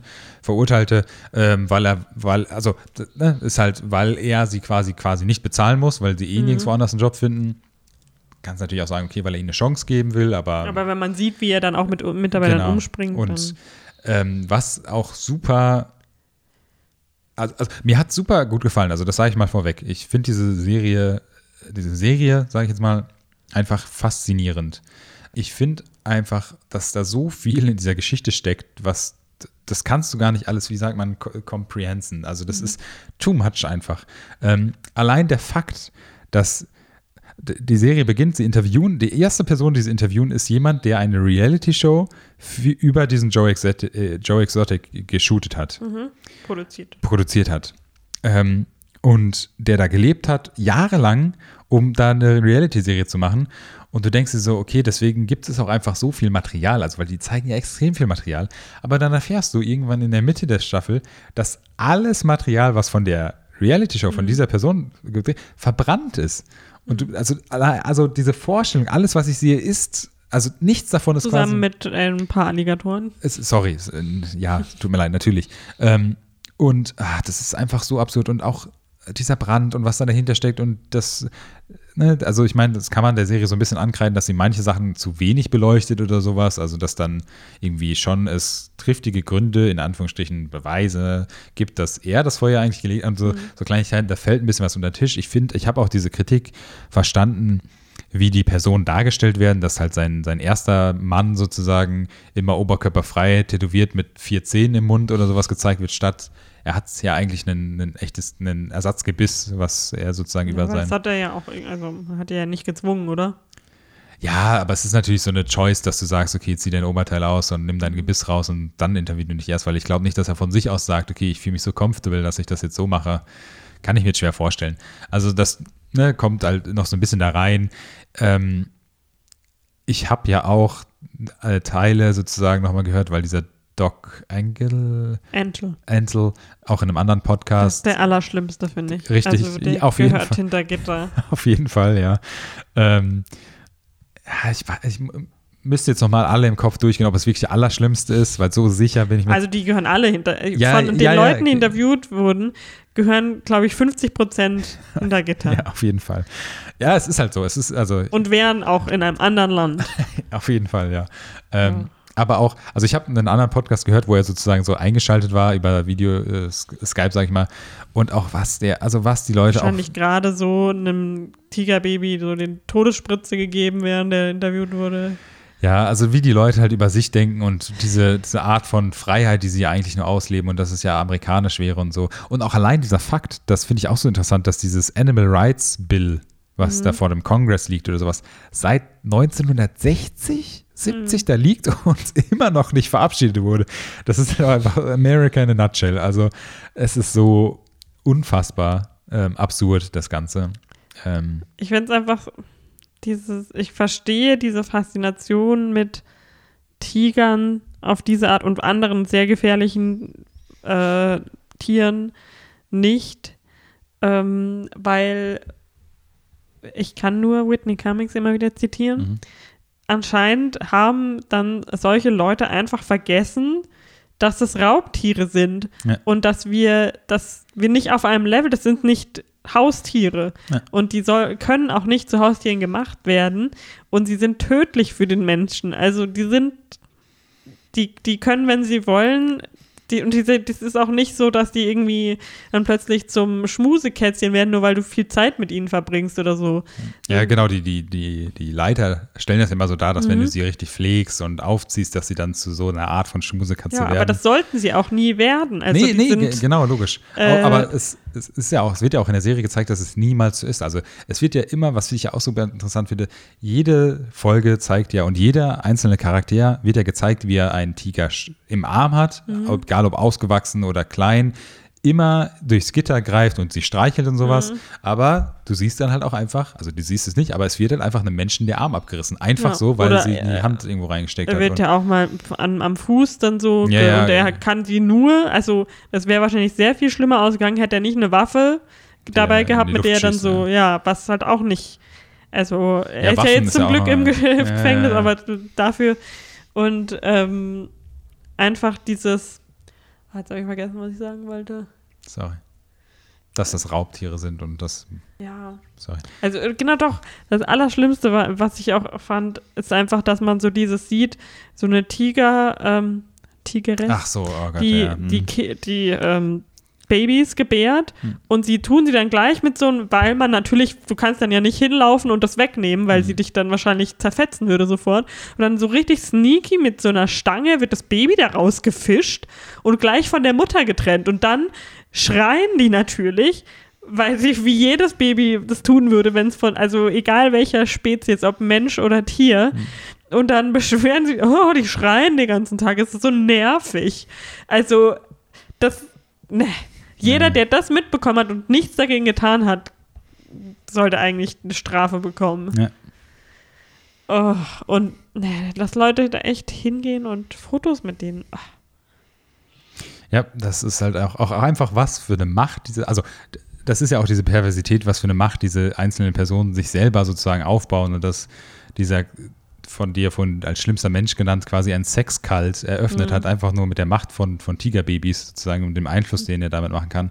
Und dass Leute auch, also es gibt ja auch viele Verurteilte, dieser Jeff Lowe, mhm. wie er heißt, ähm, dass der ja auch einfach äh, mehrfach verurteilt wurde, weil er, weil er Tigerbaby, Tigerbabys in einen Koffer gesteckt hat, mhm. um das im Vegas von Zimmer zu Zimmer zu schmuggeln, um, um quasi mit Frauen zu schlafen. Und komischerweise war sein Partybus mit Tigerbabys, äh, ja. der von Casino zu Casino fährt, auch kein, äh, keine gute Idee. Ja, also das ist echt so unglaublich absurd alles. Aber also, ich, so schlimm ich auch, also ich bin ja, ich sehe es ja komplett wie du und so schlimm ich diese ganze Thematik finde, finde ich es einfach so trotzdem fesselnd, das zu sehen, wie sich, also wie sich diese Serie, wie die Erzählweise, diese, wie sich das entwickelt und sowas. Einfach, weil es so, so dieses Everest-Phänomen, was wir jetzt vorhin schon hatten, dass es so mhm. unbegreiflich ist. Also, ja, das ist. Und ich, ich kann die Serie auch nur jedem empfehlen, das anzuschauen. Also für mich jetzt, also meine Empfehlung, ich weiß jetzt nicht, wie du das siehst, ich kann es auch nur jedem empfehlen ähm, und sich da selber mal so ein Bild zu machen, weil ich finde, ähm, auch wenn das wie du jetzt meintest, amerikanisch ist und so ein bisschen vielleicht zu wenig von dieser Wertung hat, bildet man sich selber meiner Meinung nach sehr schnell eine, also jetzt nicht die richtige, will ich jetzt nicht sagen, aber eine, eine sehr deutliche Meinung zu dieser ganzen Thematik und vor allen Dingen mhm. zu diesen Raubkatzensachen und sowas. Das wird ja schon sehr, ja, explizite quasi auch so bebildert und sowas. Also, aber es ist, es ist einfach so absurd. Ja, ich fand es halt einfach problematisch, dass es zum Großteil dann mehr so geht, oh Gott, sie hat ihren Mann umgebracht und er wollte, er hat jemanden angeheuert, um sie zu töten. Was ich einfach im Vergleich zu allem, was da so passiert, so uninteressant dann finde, weil es mhm. mich einfach so viel mehr beschäftigt, was sie dafür eine, dass das legal ist. Du kannst das einfach da hinstellen, diesen Zoo, und Geld von Leuten verlangen, mhm. um, um da reinzugehen. Das geht mir nicht in den Kopf.